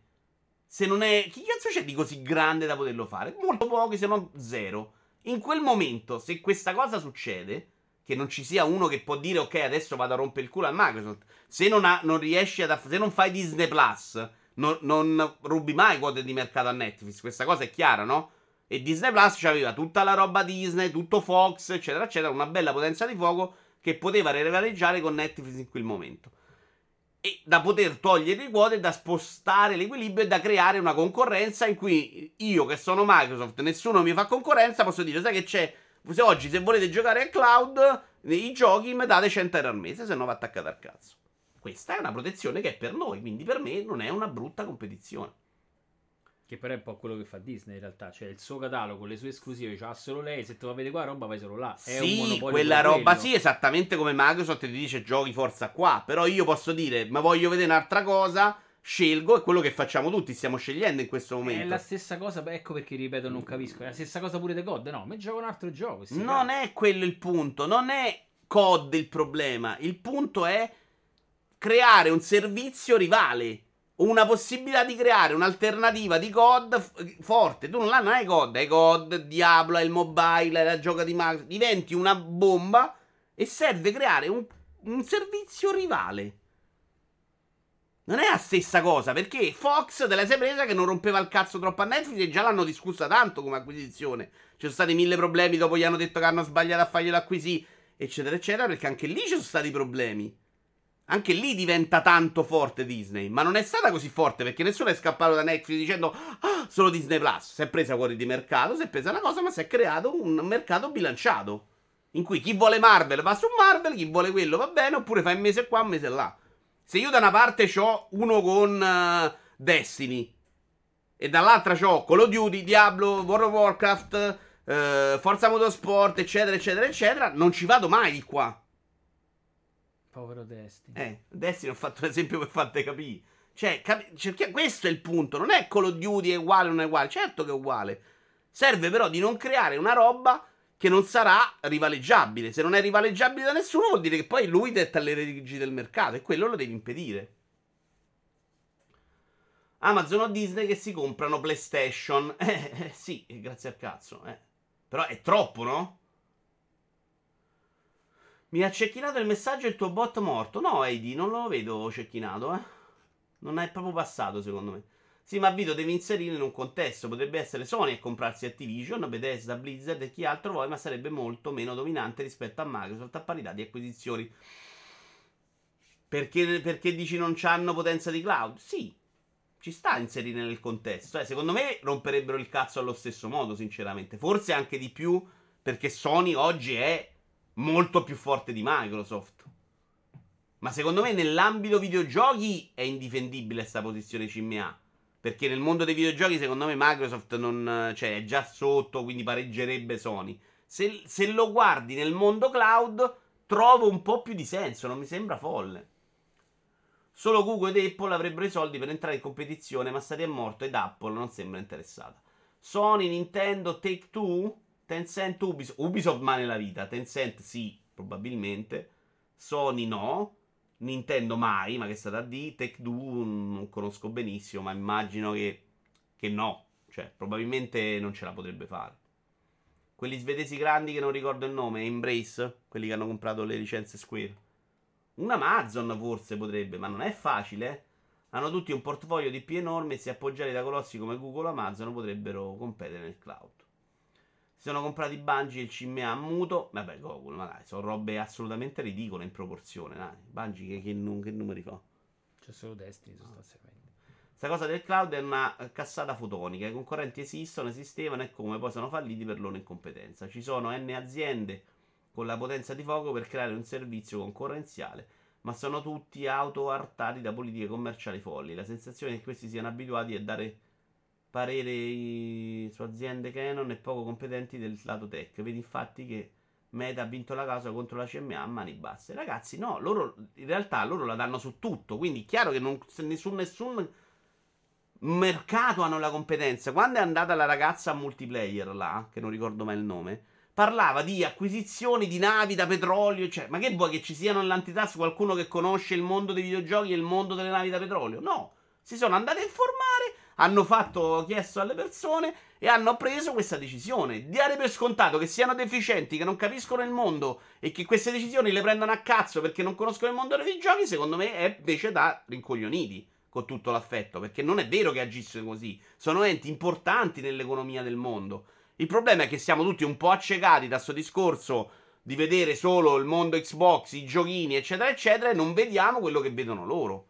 È una decisione, ribadisco, che non siamo in grado di prendere noi. Ma nemmeno io, eh. Io non sto dicendo che quello che dico io è giusto. Io sto spiegando la lettura del CMA, non il mio, perché io non lo capisco e per me questa cosa non sta in cielo né in terra. Nella mia testa, per quanto mi abbia sforzato di spiegarlo anche a voi, la differenza tra esclusiva e acquisizione, nella mia testa è la stessa cosa. Final Fantasy VII Remake non lo posso giocare su Xbox e quell'altro se compra quello io non posso giocare Diablo. Da giocatore a me non cambia veramente niente. Poi mi ci metto a ragionare e capisco che meno male che ci stanno stenti che ci parano il culo. I giochi non è che sono entità a sé stanti, hanno bisogno di un'infrastruttura, figure professionali con competenze specifiche, eccetera. È ovvio che Microsoft è su un altro livello rispetto al 99% delle altre aziende. Sì, sì, ma ragazzi, anche dire creo un settore in cui il rivale ci sarebbe. Chi sono i rivali? Amazon, finito. Eh, porca troia. Eh, cioè, non è che puoi creare un mercato in cui solo Amazon potrebbe concorrere. Perché è un mercato morto. Sì, il problema è che cioè, questi, questi, grandi nomi che entrano in determinati mercati erano già grandi prima. Cioè, non l'hai mai fermati perché non sono mai stati rilevanti. Quando entrano in mercati più piccoli perché investono, ecco che cominciano ad averci una, sorta, una, una visibilità maggiore. Però, se tu, come hai detto prima, se sta, un gioco sta da una parte o da un'altra come giocatore non ti cambia nulla, perché ti dovrebbe cambiare come persona perché ci deve essere la CMA che, te, che, che, che, tutela i mercati? Cioè, sostanzialmente, se tu vuoi un qualcosa, te lo vai a comprare te, lo. No, Daniele, come no? La differenza c'è come? Perché nel momento in cui io, Microsoft, non c'è il rivale, mette il videogioco che adesso è nel pass al triplo del prezzo. Quello protegge l'antitrust. Non è vero che non cambia. In previsione, quando c'è una posizione dominante, per gli utenti cambia come il mercato. Se io sono l'unico a fare automobili e gli altri vendono solo elicotteri, il prezzo dell'automobile la faccio io. Ecco perché non ci deve stare uno che si va a comprare adesso Ford, Fiat, Ferrari, li mortacci di Pippo perché in quel mercato, se sono solo io a fare macchine, tu la paghi quanto dico io. Quindi non ci avrai la macchina a 15.000 euro. Eh, ma la paghi ma... 45.000. Eh, ok, probabilmente non ci avrà la macchina e ci sarà. Allora, te non, te non, vuoi un mercato controllato dall'antitrust. È un altro discorso. Sto dicendo però. che non voglio un mercato. Eh no, sto, detto quello, sto dicendo che non. Cioè, oh, una cosa se te la puoi permettere, te la compri. Se non te la compri, no? Daniele, sì. La, l'antitrust però protegge invece eh, esattamente okay. quello: che il fatto che le persone. Che però, ci sia concorrenza allora, in modo il, che tu te la allora, possa comprare. Però il problema è che l'antitrust arriva sempre nei casi limiti. Quello ti sto dicendo. Mi sembra un organo che arriva un po' in ritardo, no? No, Stone, arriva nei casi limiti se, quando se la domani, roba è gigantesca. Domani, che vuol dire? Ok, la roba è gigantesca. Se domani il cloud lo possono fare in tre, c'è sta un problema, no?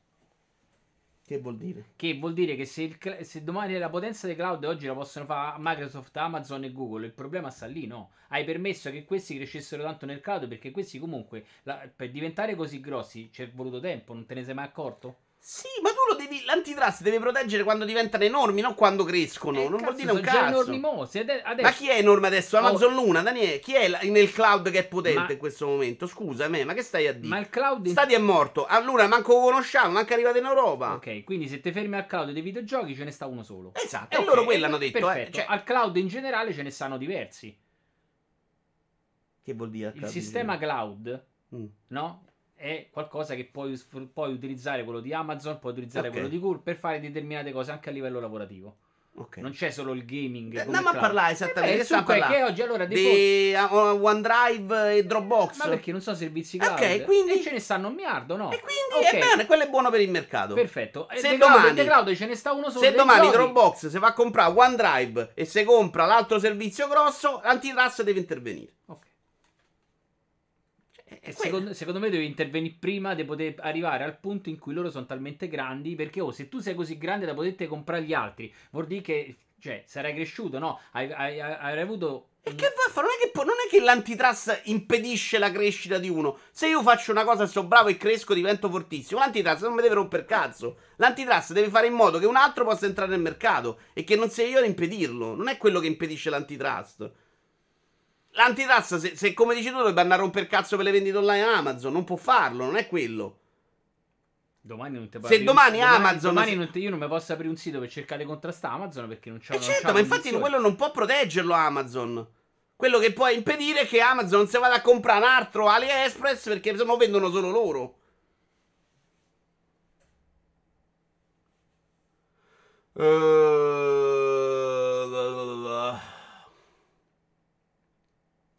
Le acquisizioni sulle navi da petrolio sono freddi numeri su carta. Non è vero, Idi, non ne hai la più pallida idea. Tu che cazzo ne sai del mercato delle navi, delle navi da petrolio? Eh. Loro non conoscono un cazzo di videogiochi, però tu puoi parlare di navi da petrolio. Fini- così Stone finisce per ammazzare le aziende più piccole, anche se magari per l'utente finale cambia poco. Sul lungo periodo i concorrenti finiscono fuori mercato. Che è quello Ho che capito, succede. ma mica è pane. Se il prezzo di un gioco è troppo alto, uno non se lo compra. Questo fa il discorso che fa Stone. Secondo me è scemo, ragazzi. Io Però quello bene, che ti dico io, cioè quello che dice Perce- Perceptron, se stai uccidendo le aziende piccole, è quello che ha fatto la grande distribuzione nel mercato odierno. Cioè i grandi distributori che hanno ucciso i, lo- i piccoli negozi di quartiere, quello hanno fatto, no? Sisto, non sono andati a comprarsi tutti i negozi dicendo qua vendo solo io, però. È quella la differenza.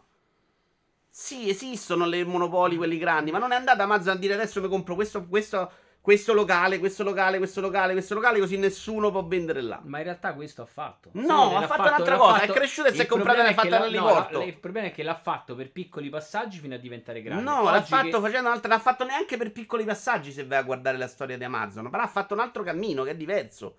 Non ha fatto piccoli passaggi perché Amazon non è che ha venduto i libri nella libreria e poi è diventato un miliardario.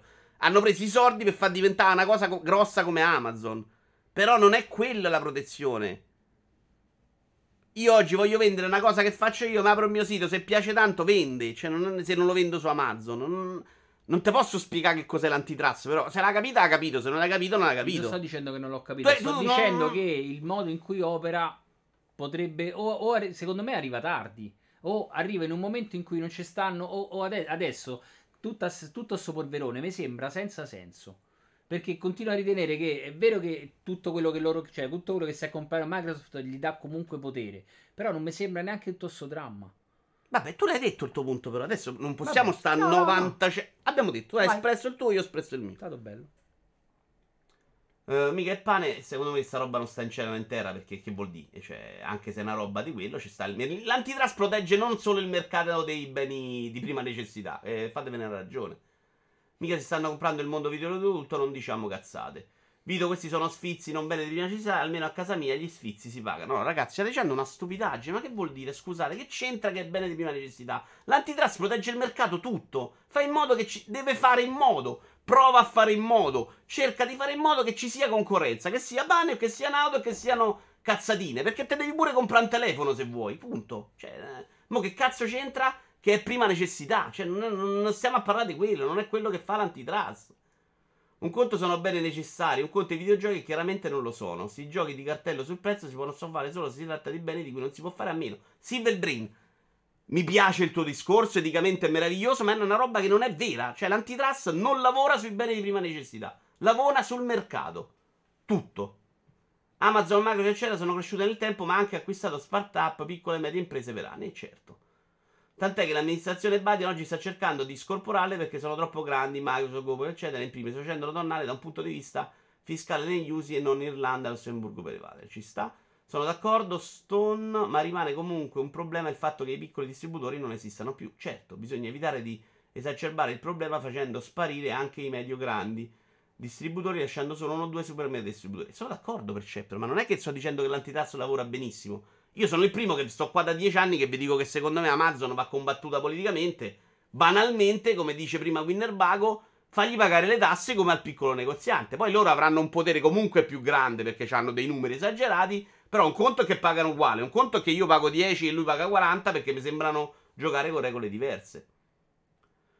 Arrivo il video dice la verità, niente di nuovo, i giochi di cartello li puoi fare quando hai il monopolio, non c'entra niente se il bene è di prima necessità. No. Ma non, non, loro stanno dicendo sì per questa cosa l'antitrust sul bene di prima necessità, che non è un reale, ragazzi. L'antitrust lavora sui... Mi ricordo una causa di antitrust per i tergicristalli, che una società la rubò a un tizio e lì deve intervenire, non c'entra niente. Nintendo Direct l'8 febbraio 2023. Partiamo da. Secondo me è un bel Nintendo Direct. Sei riuscito a recuperarlo tu? No, l'ho visto in diretta.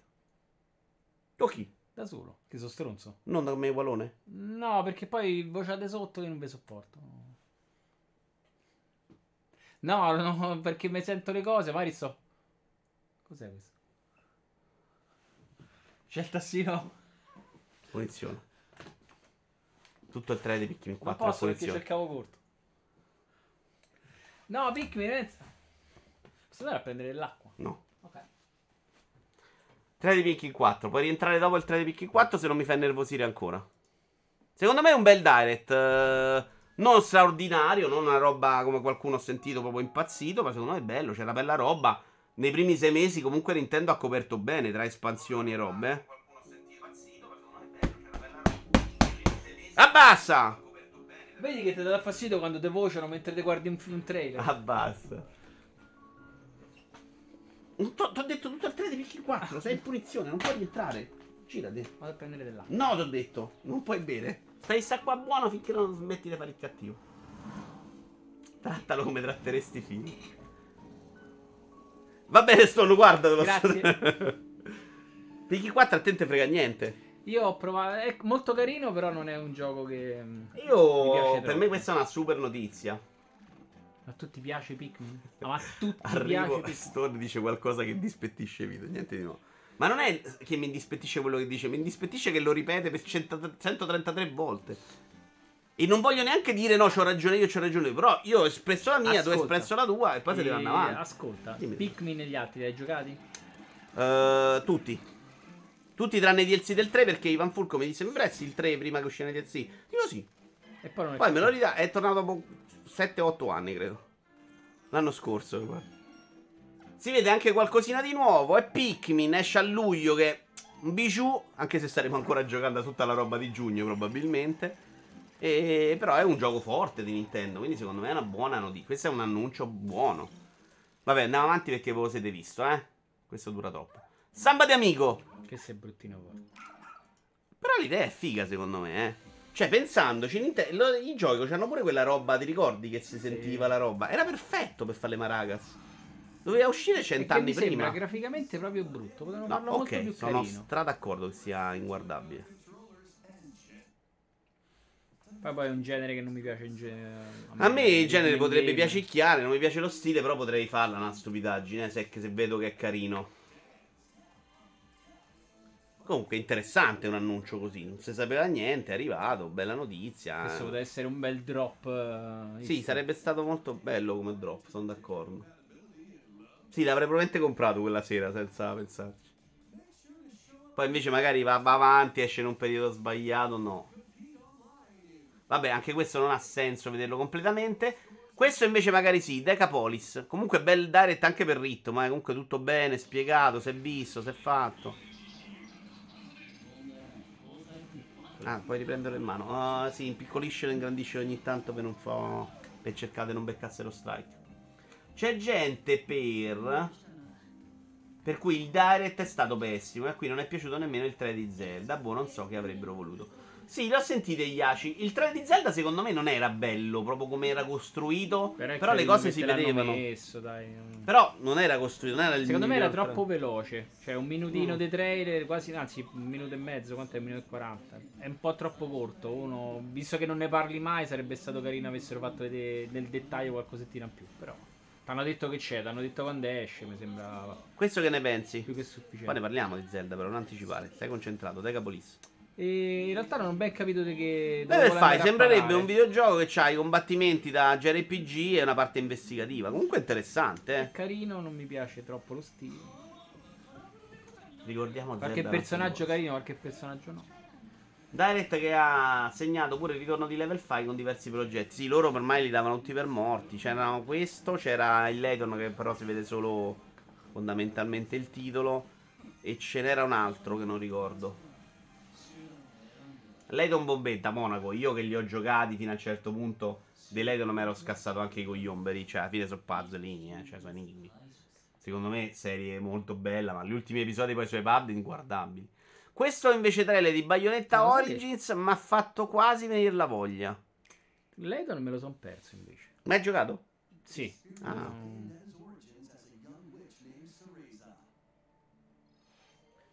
Eh, tra l'altro, l'ho sentito parlare bene da uno che l'ha provato. Che dice che la roba di usare i due insieme è molto figa. E oh, sto trailer mi è proprio piaciuto. Di Bayonetta? Mi piace molto lo stile. Vero? È quello, quello dico. il Resto, ovviamente. Particolare, diverso. Mi sembra anche un po' una bella idea per, per fare un po' dei soldi in modo da poter fare gli altri. Ho uno shot per Switch, Splatoon 3, Kirby o Persona 5. Mm, Qualità di giochi metto sempre Persona 5 Kirby, Splatoon 3.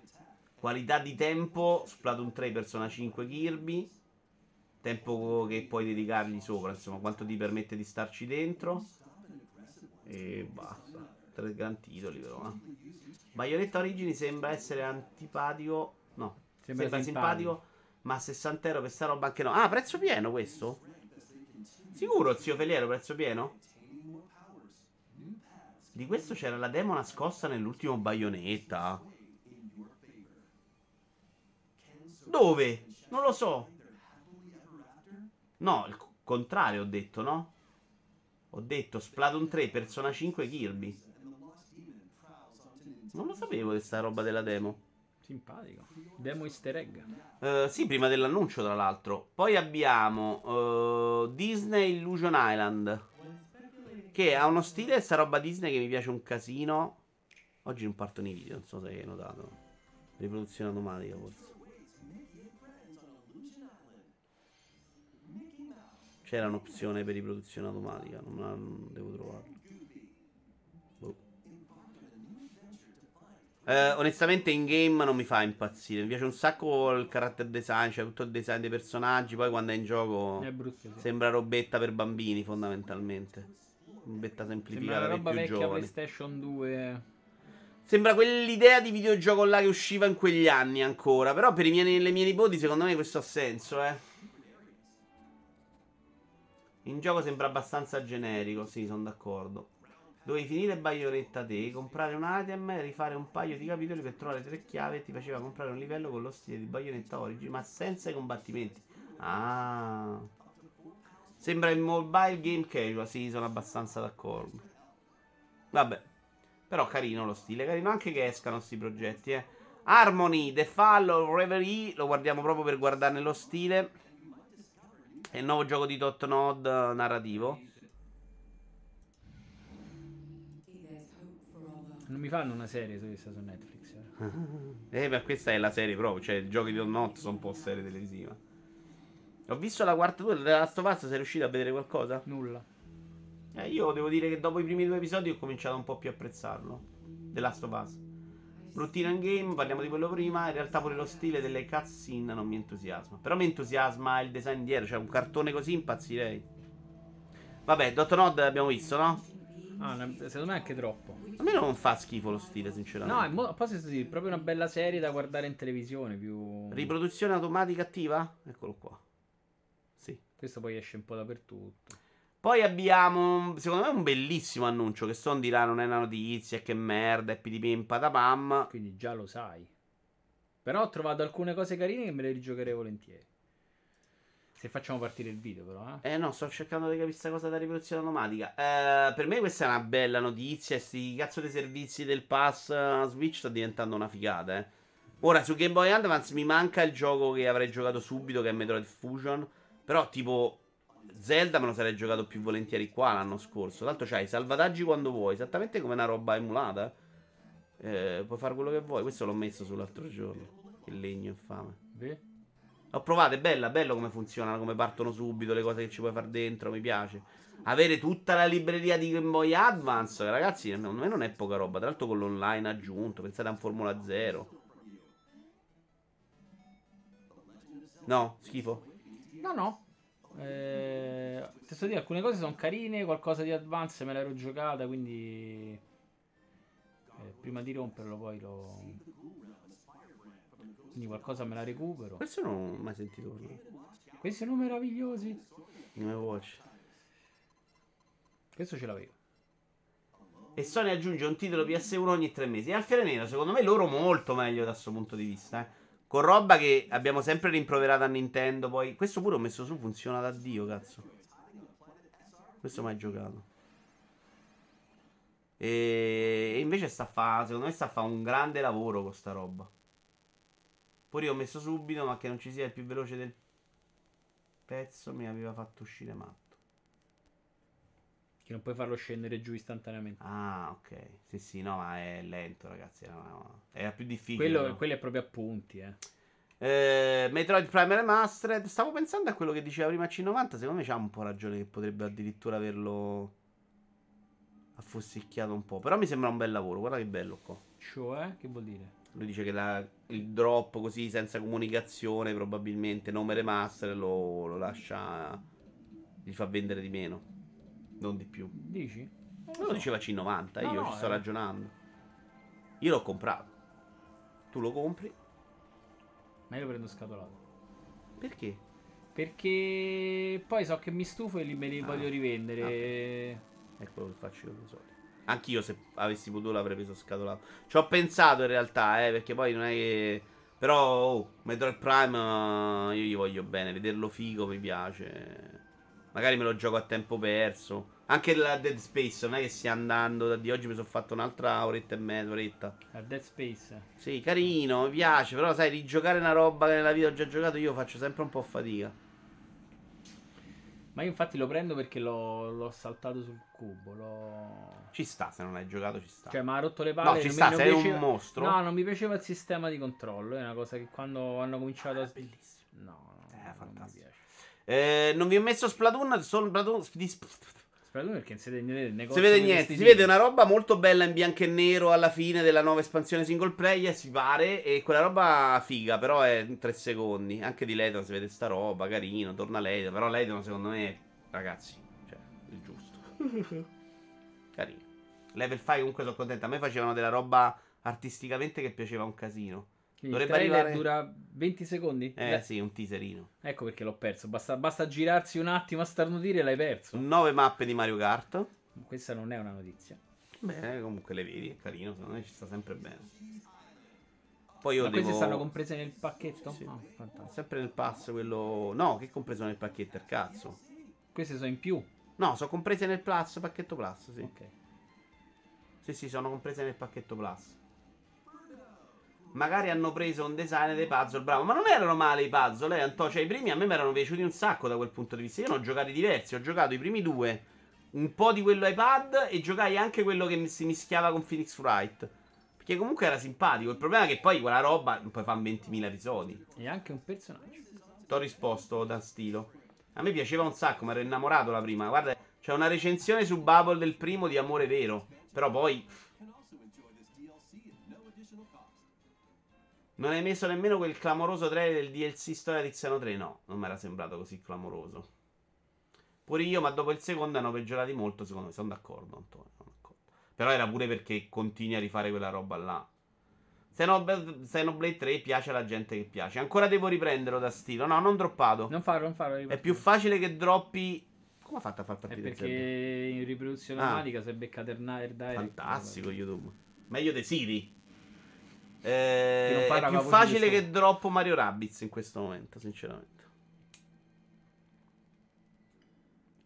Vediamolo, ma io l'ho rivisto una volta sola. Si vedono un sacco di cose, però io dopo la live con Valone ho messo round 2, si sono messi a analizzare frame Sì. by frame, hanno fatto c'erano 2000 cose che non avevo notato, incredibili. Bisognerà capire cosa hanno voluto fare. Sembrerebbe che abbiano spinto molto in direzione Nut and Bots, che è una roba che a me potrebbe piacere un casino. Però vediamo. Qualcuno diceva anche lo stesso mondo, perdi la parte di esplorazione. Graficamente è invecchiato rispetto sicuramente agli anni in quanto era uscito, ok. Che mi sembra molto uguale. È uguale sicuramente, però sono passati sette anni, questa cosa incide, no? Però a me sembra comunque molto bella. Beh, magari quando stai col deltaplano dall'alto si vede un po' una roba che è un po' superata, però in generale... Shadow of the Colossus. E poi sono innamorato della voce di lei, io. eh. Così oscuro. Eh, all'inizio sì, però bisogna vedere poi che... Qua, è qua, qua non mi fa impazzire. Qua è bello, cioè, che cazzo me ne frega che è Eh, vecchio. quello è il suo, lo fa. Ah. E poi c'è tutta sta roba con Sta la colla, i pezzetti. Vediamo poi quanto incide. Il deltaplano per andare a trovare la pesce, esattamente. Ma è cop o soltanto si potrà usare Zelda? Ma no, si usa Link, non Zelda. La cosa buona è che con Switch Pro graficamente sarà molto meglio. Brusi, ma abbiamo la prossima notizia su Switch Pro. E non ti farà contento. Tu che ne pensi? C'hai di voglia? Zelda? Day One? Sì, sì. Ti è piaciuto un sacco Breath of the Wild a te? mi sono divertito. Non, non- cioè, è un bel gioco. Punto. Meglio o peggio di Destiny?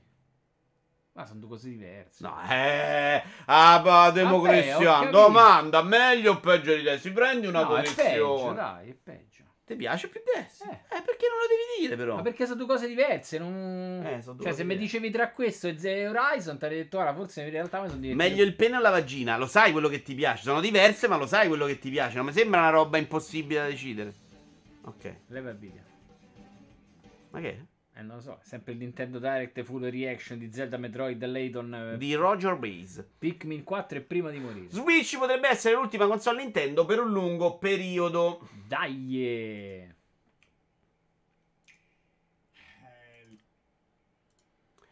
Eh, di- è un editoriale di- su Spazio Games di Valentino Cinefra. Nintendo Switch è un periodo complicato sia perché le vendite stanno, come è giusto che sia, rallentando, sia perché è in un periodo complicato, sia perché l'hardware comincia a soffrire con le ultime produzioni. Quindi, ok, vendite, fi- i numeri sai che hanno cominciato a calare rispetto agli anni So- sono precedenti. finiti quelli che la comprano. Eh, Sono probabilmente è saturo anche un po' il mercato, certo. Come riporta VGC, il presidente Shonturo Furuawa ha lasciato intendere che non ci sarà un successore di Switch per un lungo periodo. Crediamo che ora stiamo entrando in un territorio inesplorato all'interno del nostro business dedicato alle console di gioco. In questo ambiente non sarà facile vendere hardware allo stesso ritmo di prima, quindi sa che caleranno. La nostra nuova sfida sarà convincere i consumatori che stanno prendendo in considerazione nuovi acquisti, acquisti sostitutivi o acquisti aggiuntivi a puntare su Nintendo Switch. Per quanto riguarda l'hardware, crediamo che ci saranno opportunità per i nuovi clienti di acquistare i nostri prodotti proponendo sia titoli nuovi che classici. Riteniamo inoltre che continuare il ciclo di vita di Nintendo Switch porterà nuove opportunità per i consumatori di software aggiuntivo. Ad esempio, lo scorso dicembre i consumatori totali di Nintendo Switch hanno raggiunto un livello record e molti continuano a giocare a Nintendo Switch. Mm. Lui dice: Per chi vuole vendere un gioco su Switch, avere una base installata di 100 bombe di utenti, 110 mi sembra loro stanno, è importante per far uscire Ghost Trick, per esempio, annunciato in questo Nintendo Direct. Eh, 120. Sì, non so, alto comunque. E quindi, però, le sono dichiarazioni proprio di uno che non ci sta pensando, secondo me, eh. Quindi facciamo un sondaggio? Cioè? Se adesso, alla luce di queste dichiarazioni, ci crediamo ancora a questo cazzo di Nintendo Switch in uscita o se invece manco per K? O se invece manco per K? Devi togliere l'audio. Tu che ne pensi, Stone? Esce una- Sì, lo sapevo, non me ne niente. Io penso che dovrebbe uscire, cioè, sarebbe carino uscisse una nuova console. Però se non l'hai fatto con Zelda, No, no, non ti ho chiesto se sarebbe quello che ne pensi tu, se ti piace o no una console. Secondo te la fanno uscire? Hai, letto- hai sentito queste dichiarazioni come gli altri? Però non Mm. posso sempre rifatta la domanda tre volte, lo capisci? faccio per gli altri. Porca troia, è difficile così, eh. Eh, Switch Pro esce a breve? Domanda, sì o no? Sì. Non sì, mi piace il monitor. Sì, Capisci? Non ce ne frega un cazzo. Per te esce a fine anno, quindi non con Zelda, ma dopo. Due minuti, vediamo anche cosa ne pensa la nostra splendida community in chat. Finché la barca va, lasciala andare, dice Monaco. Sì, magari Monaco, aspetti un altro po'. Vedi pure come va a finire sta roba dello streaming. Magari un anno, due anni può fare tanto la differenza e decidi di fare una console di un altro tipo successivamente. Se il cloud prende bene bene, magari fai una console meno potente oppure devi farla più potente. Non lo so. Secondo me, comunque, l'ho sempre detto che per me fare Switch Pro per loro è tosta, eh. L'unica cosa che puoi fare, secondo me, è un modello più potente. Alcuni giochi su quella nuova non vanno, ma tutto il resto deve essere super compatibile. Sta roba fighissima che hai fatto con la Virtual Console, virgolette, secondo me te la devi portare. Io la rivoglio su tutte le console da qui dal futuro. E voglio che riparti da dove sei arrivato oggi, no? Che, ok, ricominciamo, mettiamo il NES, poi mettiamo lo SNES, poi mettiamo il game. No, quella roba deve esserci a prescindere. Simone ha detto che lo annunciano tra un mese o due. No, ma andrebbe definito breve. Per me esce a fine 2024 inizio 2025. Non è breve, Sandro, perché no? Breve è entro Natale. Massimo Natale 2023. A breve. Stanno in, tu- stanno in tutta la, cioè, la tempistica adatta. eh. La console ha superato. Sì, ha sì, fatto eh. il giro di boa. Ci Comincia sta. a sta stretta. Comincia a essere veramente. Dio santo no, sta roba del cloud la vedo proprio secondaria, almeno per adesso. Sì, anche perché farla uscire fra due anni è capace che ti ritrovi una console di cui si potrà fare a meno, visto che probabilmente il cloud avrà più importanza, dice Alfiere Nero. È quello che più o meno dicevo io. Magari no, eh, magari non è cambiato niente, però, però magari sì. Però Nintendo, vabbè, Nintendo dovrebbe averci una struttura cloud già bella pronta. No, mi sembra che non appoggi a qualcun altro, non lo fai tu. Nintendo sì, però con fare. le regole con cui hanno loro, in cui ti devi scambiare il codice, lo devi verificare, e poi l'accesso. Beh, loro l'hanno fatto prima di tutti. Sto, loro l'hanno fatto in Giappone. Il gioco, poi Resident Evil 4 dove lo giocavi là. Cioè. Cioè? No, io sto dicendo la struttura no, online come, come, la percepisce Nintendo, molto blindata, super sicura. Eh. Però non c'entra niente con scaricare il gioco in cloud. L'hanno fatto, quello è. L'hanno già fatto. Sì. Resident Evil 6 si giocava su in Giappone, su in cloud, su Nintendo Switch. Quindi ce l'hanno allora il cloud. Ma non è loro, loro poi ce l'hanno e serve di qualcun altro. Non, è, non vogliono fare una struttura della Microsoft loro. Quello che farebbero è: ti giochi il gioco è uscito tecnologicamente adesso, bene. Se è migliorato, tanto il cloud, la gente gioca più facilmente su cloud. Te ne frega un cazzo proprio di fare una console tanto più potente, capisci? Secondo me problema... in due anni può cambiare parecchio. Non è detto sì. che succeda, ma può succedere. Però il problema è che in due anni devi fare una bella console anche per fare i porting dall'altra parte. Altrimenti c'hai una console un po' mezza monca. Cioè? Cioè, se la tua, la, la, la tua, console deve abbracciare anche titoli di terze parti che vengono da fuori. E eh, Red Dead Redemption non ce lo fai più su Switch Pro. Ti serve comunque un'altra console, no? Lo fai cloud. Eh, ok. Oppure Quindi devi fare una devi... console molto più potente in cui alcune cose già ci girano anche fisicamente, no? E non solo in streaming. Prenderti due anni in più ti dà il tempo anche di capire meglio dove andiamo a parare fra due anni, secondo me. Solo questo ho detto. Poi non so, sa manco loro dove vanno. Switch Pro esce a breve? No, per il 92%. Ah, faccia il cazzo. E non ci siamo tutti un po' intestiti? È probabile che non abbiano titoli grossi pronti e finché la base installata è così ampia non ha senso rischiare un salto del genere senza una line-up di lancio forte. Di fatto la fortuna di Switch è stata proprio la potenza di fuoco con titoli lanciati sul primo anno di vita è che se dovessi cominciare ad annunciare la console devi cominciare anche a muoverti per tempo. Eh. Io non lo so sta cosa, sì, cioè, possibile. di dicembre piacerebbe lanciarsi la console, sai, però in realtà se, se la dovessero lanciare a dicembre devi cominciare a fare marketing già adesso. No, dicembre secondo me ce l'hai qualche mese in più. Puoi partire anche a maggio, giugno, dai. Che cazzo devi fare? Il problema loro dicono sui giochi, cioè tu fai Mario Odyssey 2 e non lo fai su Switch. Ma quando mai? Ti dai una trambata sui coglioni, puoi venderlo a 100 milioni di persone? No, devono comprare tutti la console. Secondo me quel mercato di obbligarti a comprare la console è andato un po' morto, cioè, non so, fanno più fatica. Ma anche alcuni giochi che sono usciti su Switch, secondo me, sono difficilmente rilanciabili, tipo Mario Kart. Adesso hai fatto sta roba con 700.000 piste. Lo fai, esce Switch 2 e fai, tiri fuori stutenza lo rifai, lo rimpacchetti e ci metti lo stesso gioco. Non ti metti a rifare tutte le piste deluxe. Cioè, Smash Bro, che fai? Ricominci da capo con un'altra cosa senza mille personaggi? O c'hai, fai un pacchetto che al massimo è quel gioco là con già tutto dentro? Cioè, secondo me hanno fatto un po' di cose su Switch della Madonna. Come. Non so se mi spiego, quantità, no, no, okay, eh, poi non okay. può piacere. Che è difficile adesso dici, ok, adesso facciamo ancora quello più grosso. Vabbè, però è quello che hanno sempre fatto, di fondo. Cioè, sono sempre quei giochi che ti rivendono ad ogni console. Quindi perché eh, ma non li hanno mai così fatti così grossi. Cioè, Mario Kart non ci ha mai avuto 140 piste. Eh? Perfetto, però non è detto che domani non mi fai un'altra volta Mario Kart 8 Deluxe. Eh sì, puoi fare quello, rifai 8, ci rimetti tutte, ma non fai una versione migliorata solo per una console più potente con le piste, perché se non girano su Switch normale. Fai quello. Fai, cioè... due giochi diversi, però, no? A meno no, che non cominci, non cominci a mettere un po' di cross platform in cui le due console se. Però faccio il nuovo. Eh sì, cross platform vuol dire fare la stessa versione del gioco, però. Oppure devo fare un Mario Kart nuovo, come dici tu, con 16 piste.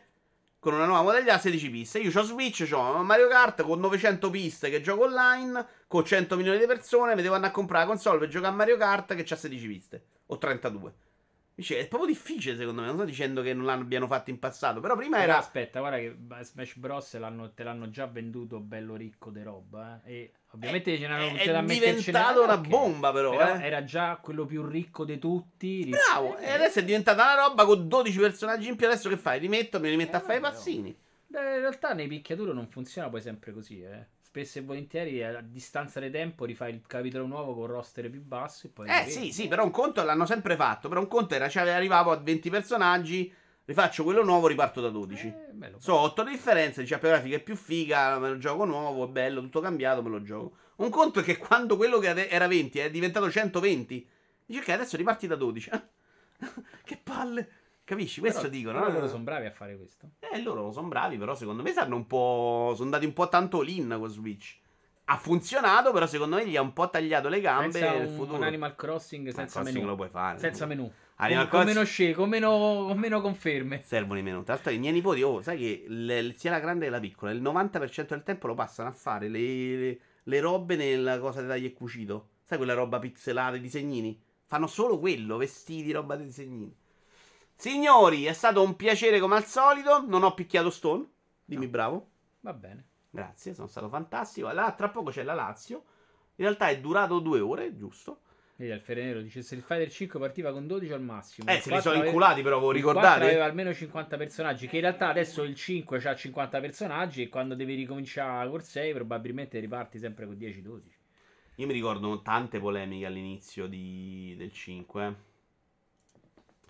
Allora, io andrei a trovare, eh, proprio visto che stavamo vedendo un video di Hollow Knight, ci andiamo a vedere Viking, che è bravo, che ha rotto il salotto di Mottura, che gioca a Hollow Knight. Noi ci vediamo, provarsi anche dopo, magari se la Lazio vince con... In realtà c'è la Roma. Calendario Serie A. E non c'è la Lazio alle 18. Non c'è stasera. Ci sono 10 partite della Lecce Roma alle 18 e Lazio Atalanta alle 20.45. Mannaggia, un amico mi ha detto alle 18 ieri. Va bene, signori. E vabbè, allora mi sa che alle 20.45 ci vediamo col Cali. 18 è troppo presto. Io mi gioco allora un po' di Harry Potter da solo. Domattina, se il visore riesco a farlo funzionare, Kayak VR. Giocato, sai come, Stone? Questa è la mia grande idea. Sul puff. Così c'ho un po' anche de- che posso cadere. Che non ho lo schienale. Ok. Sono un genio. Sì, vuoi mettere dell'acqua a terra? No, volevo mettermi le gambe dei, allungate. dei spruzzini. Vieni tu, vieni tu che con Sì, coso che lo ripeto. Ciao ragazzi, è stato un piacere, alla prossima. Ciao. Speriamo che funzioni il visore. Ciao, ciao, ciao, ciao. Non mi hanno ridato Facebook, non mi hanno ridato Oculus, porca madonna, sto sempre a piedi. Ciao a tutti. Ciao. Quindi torniamo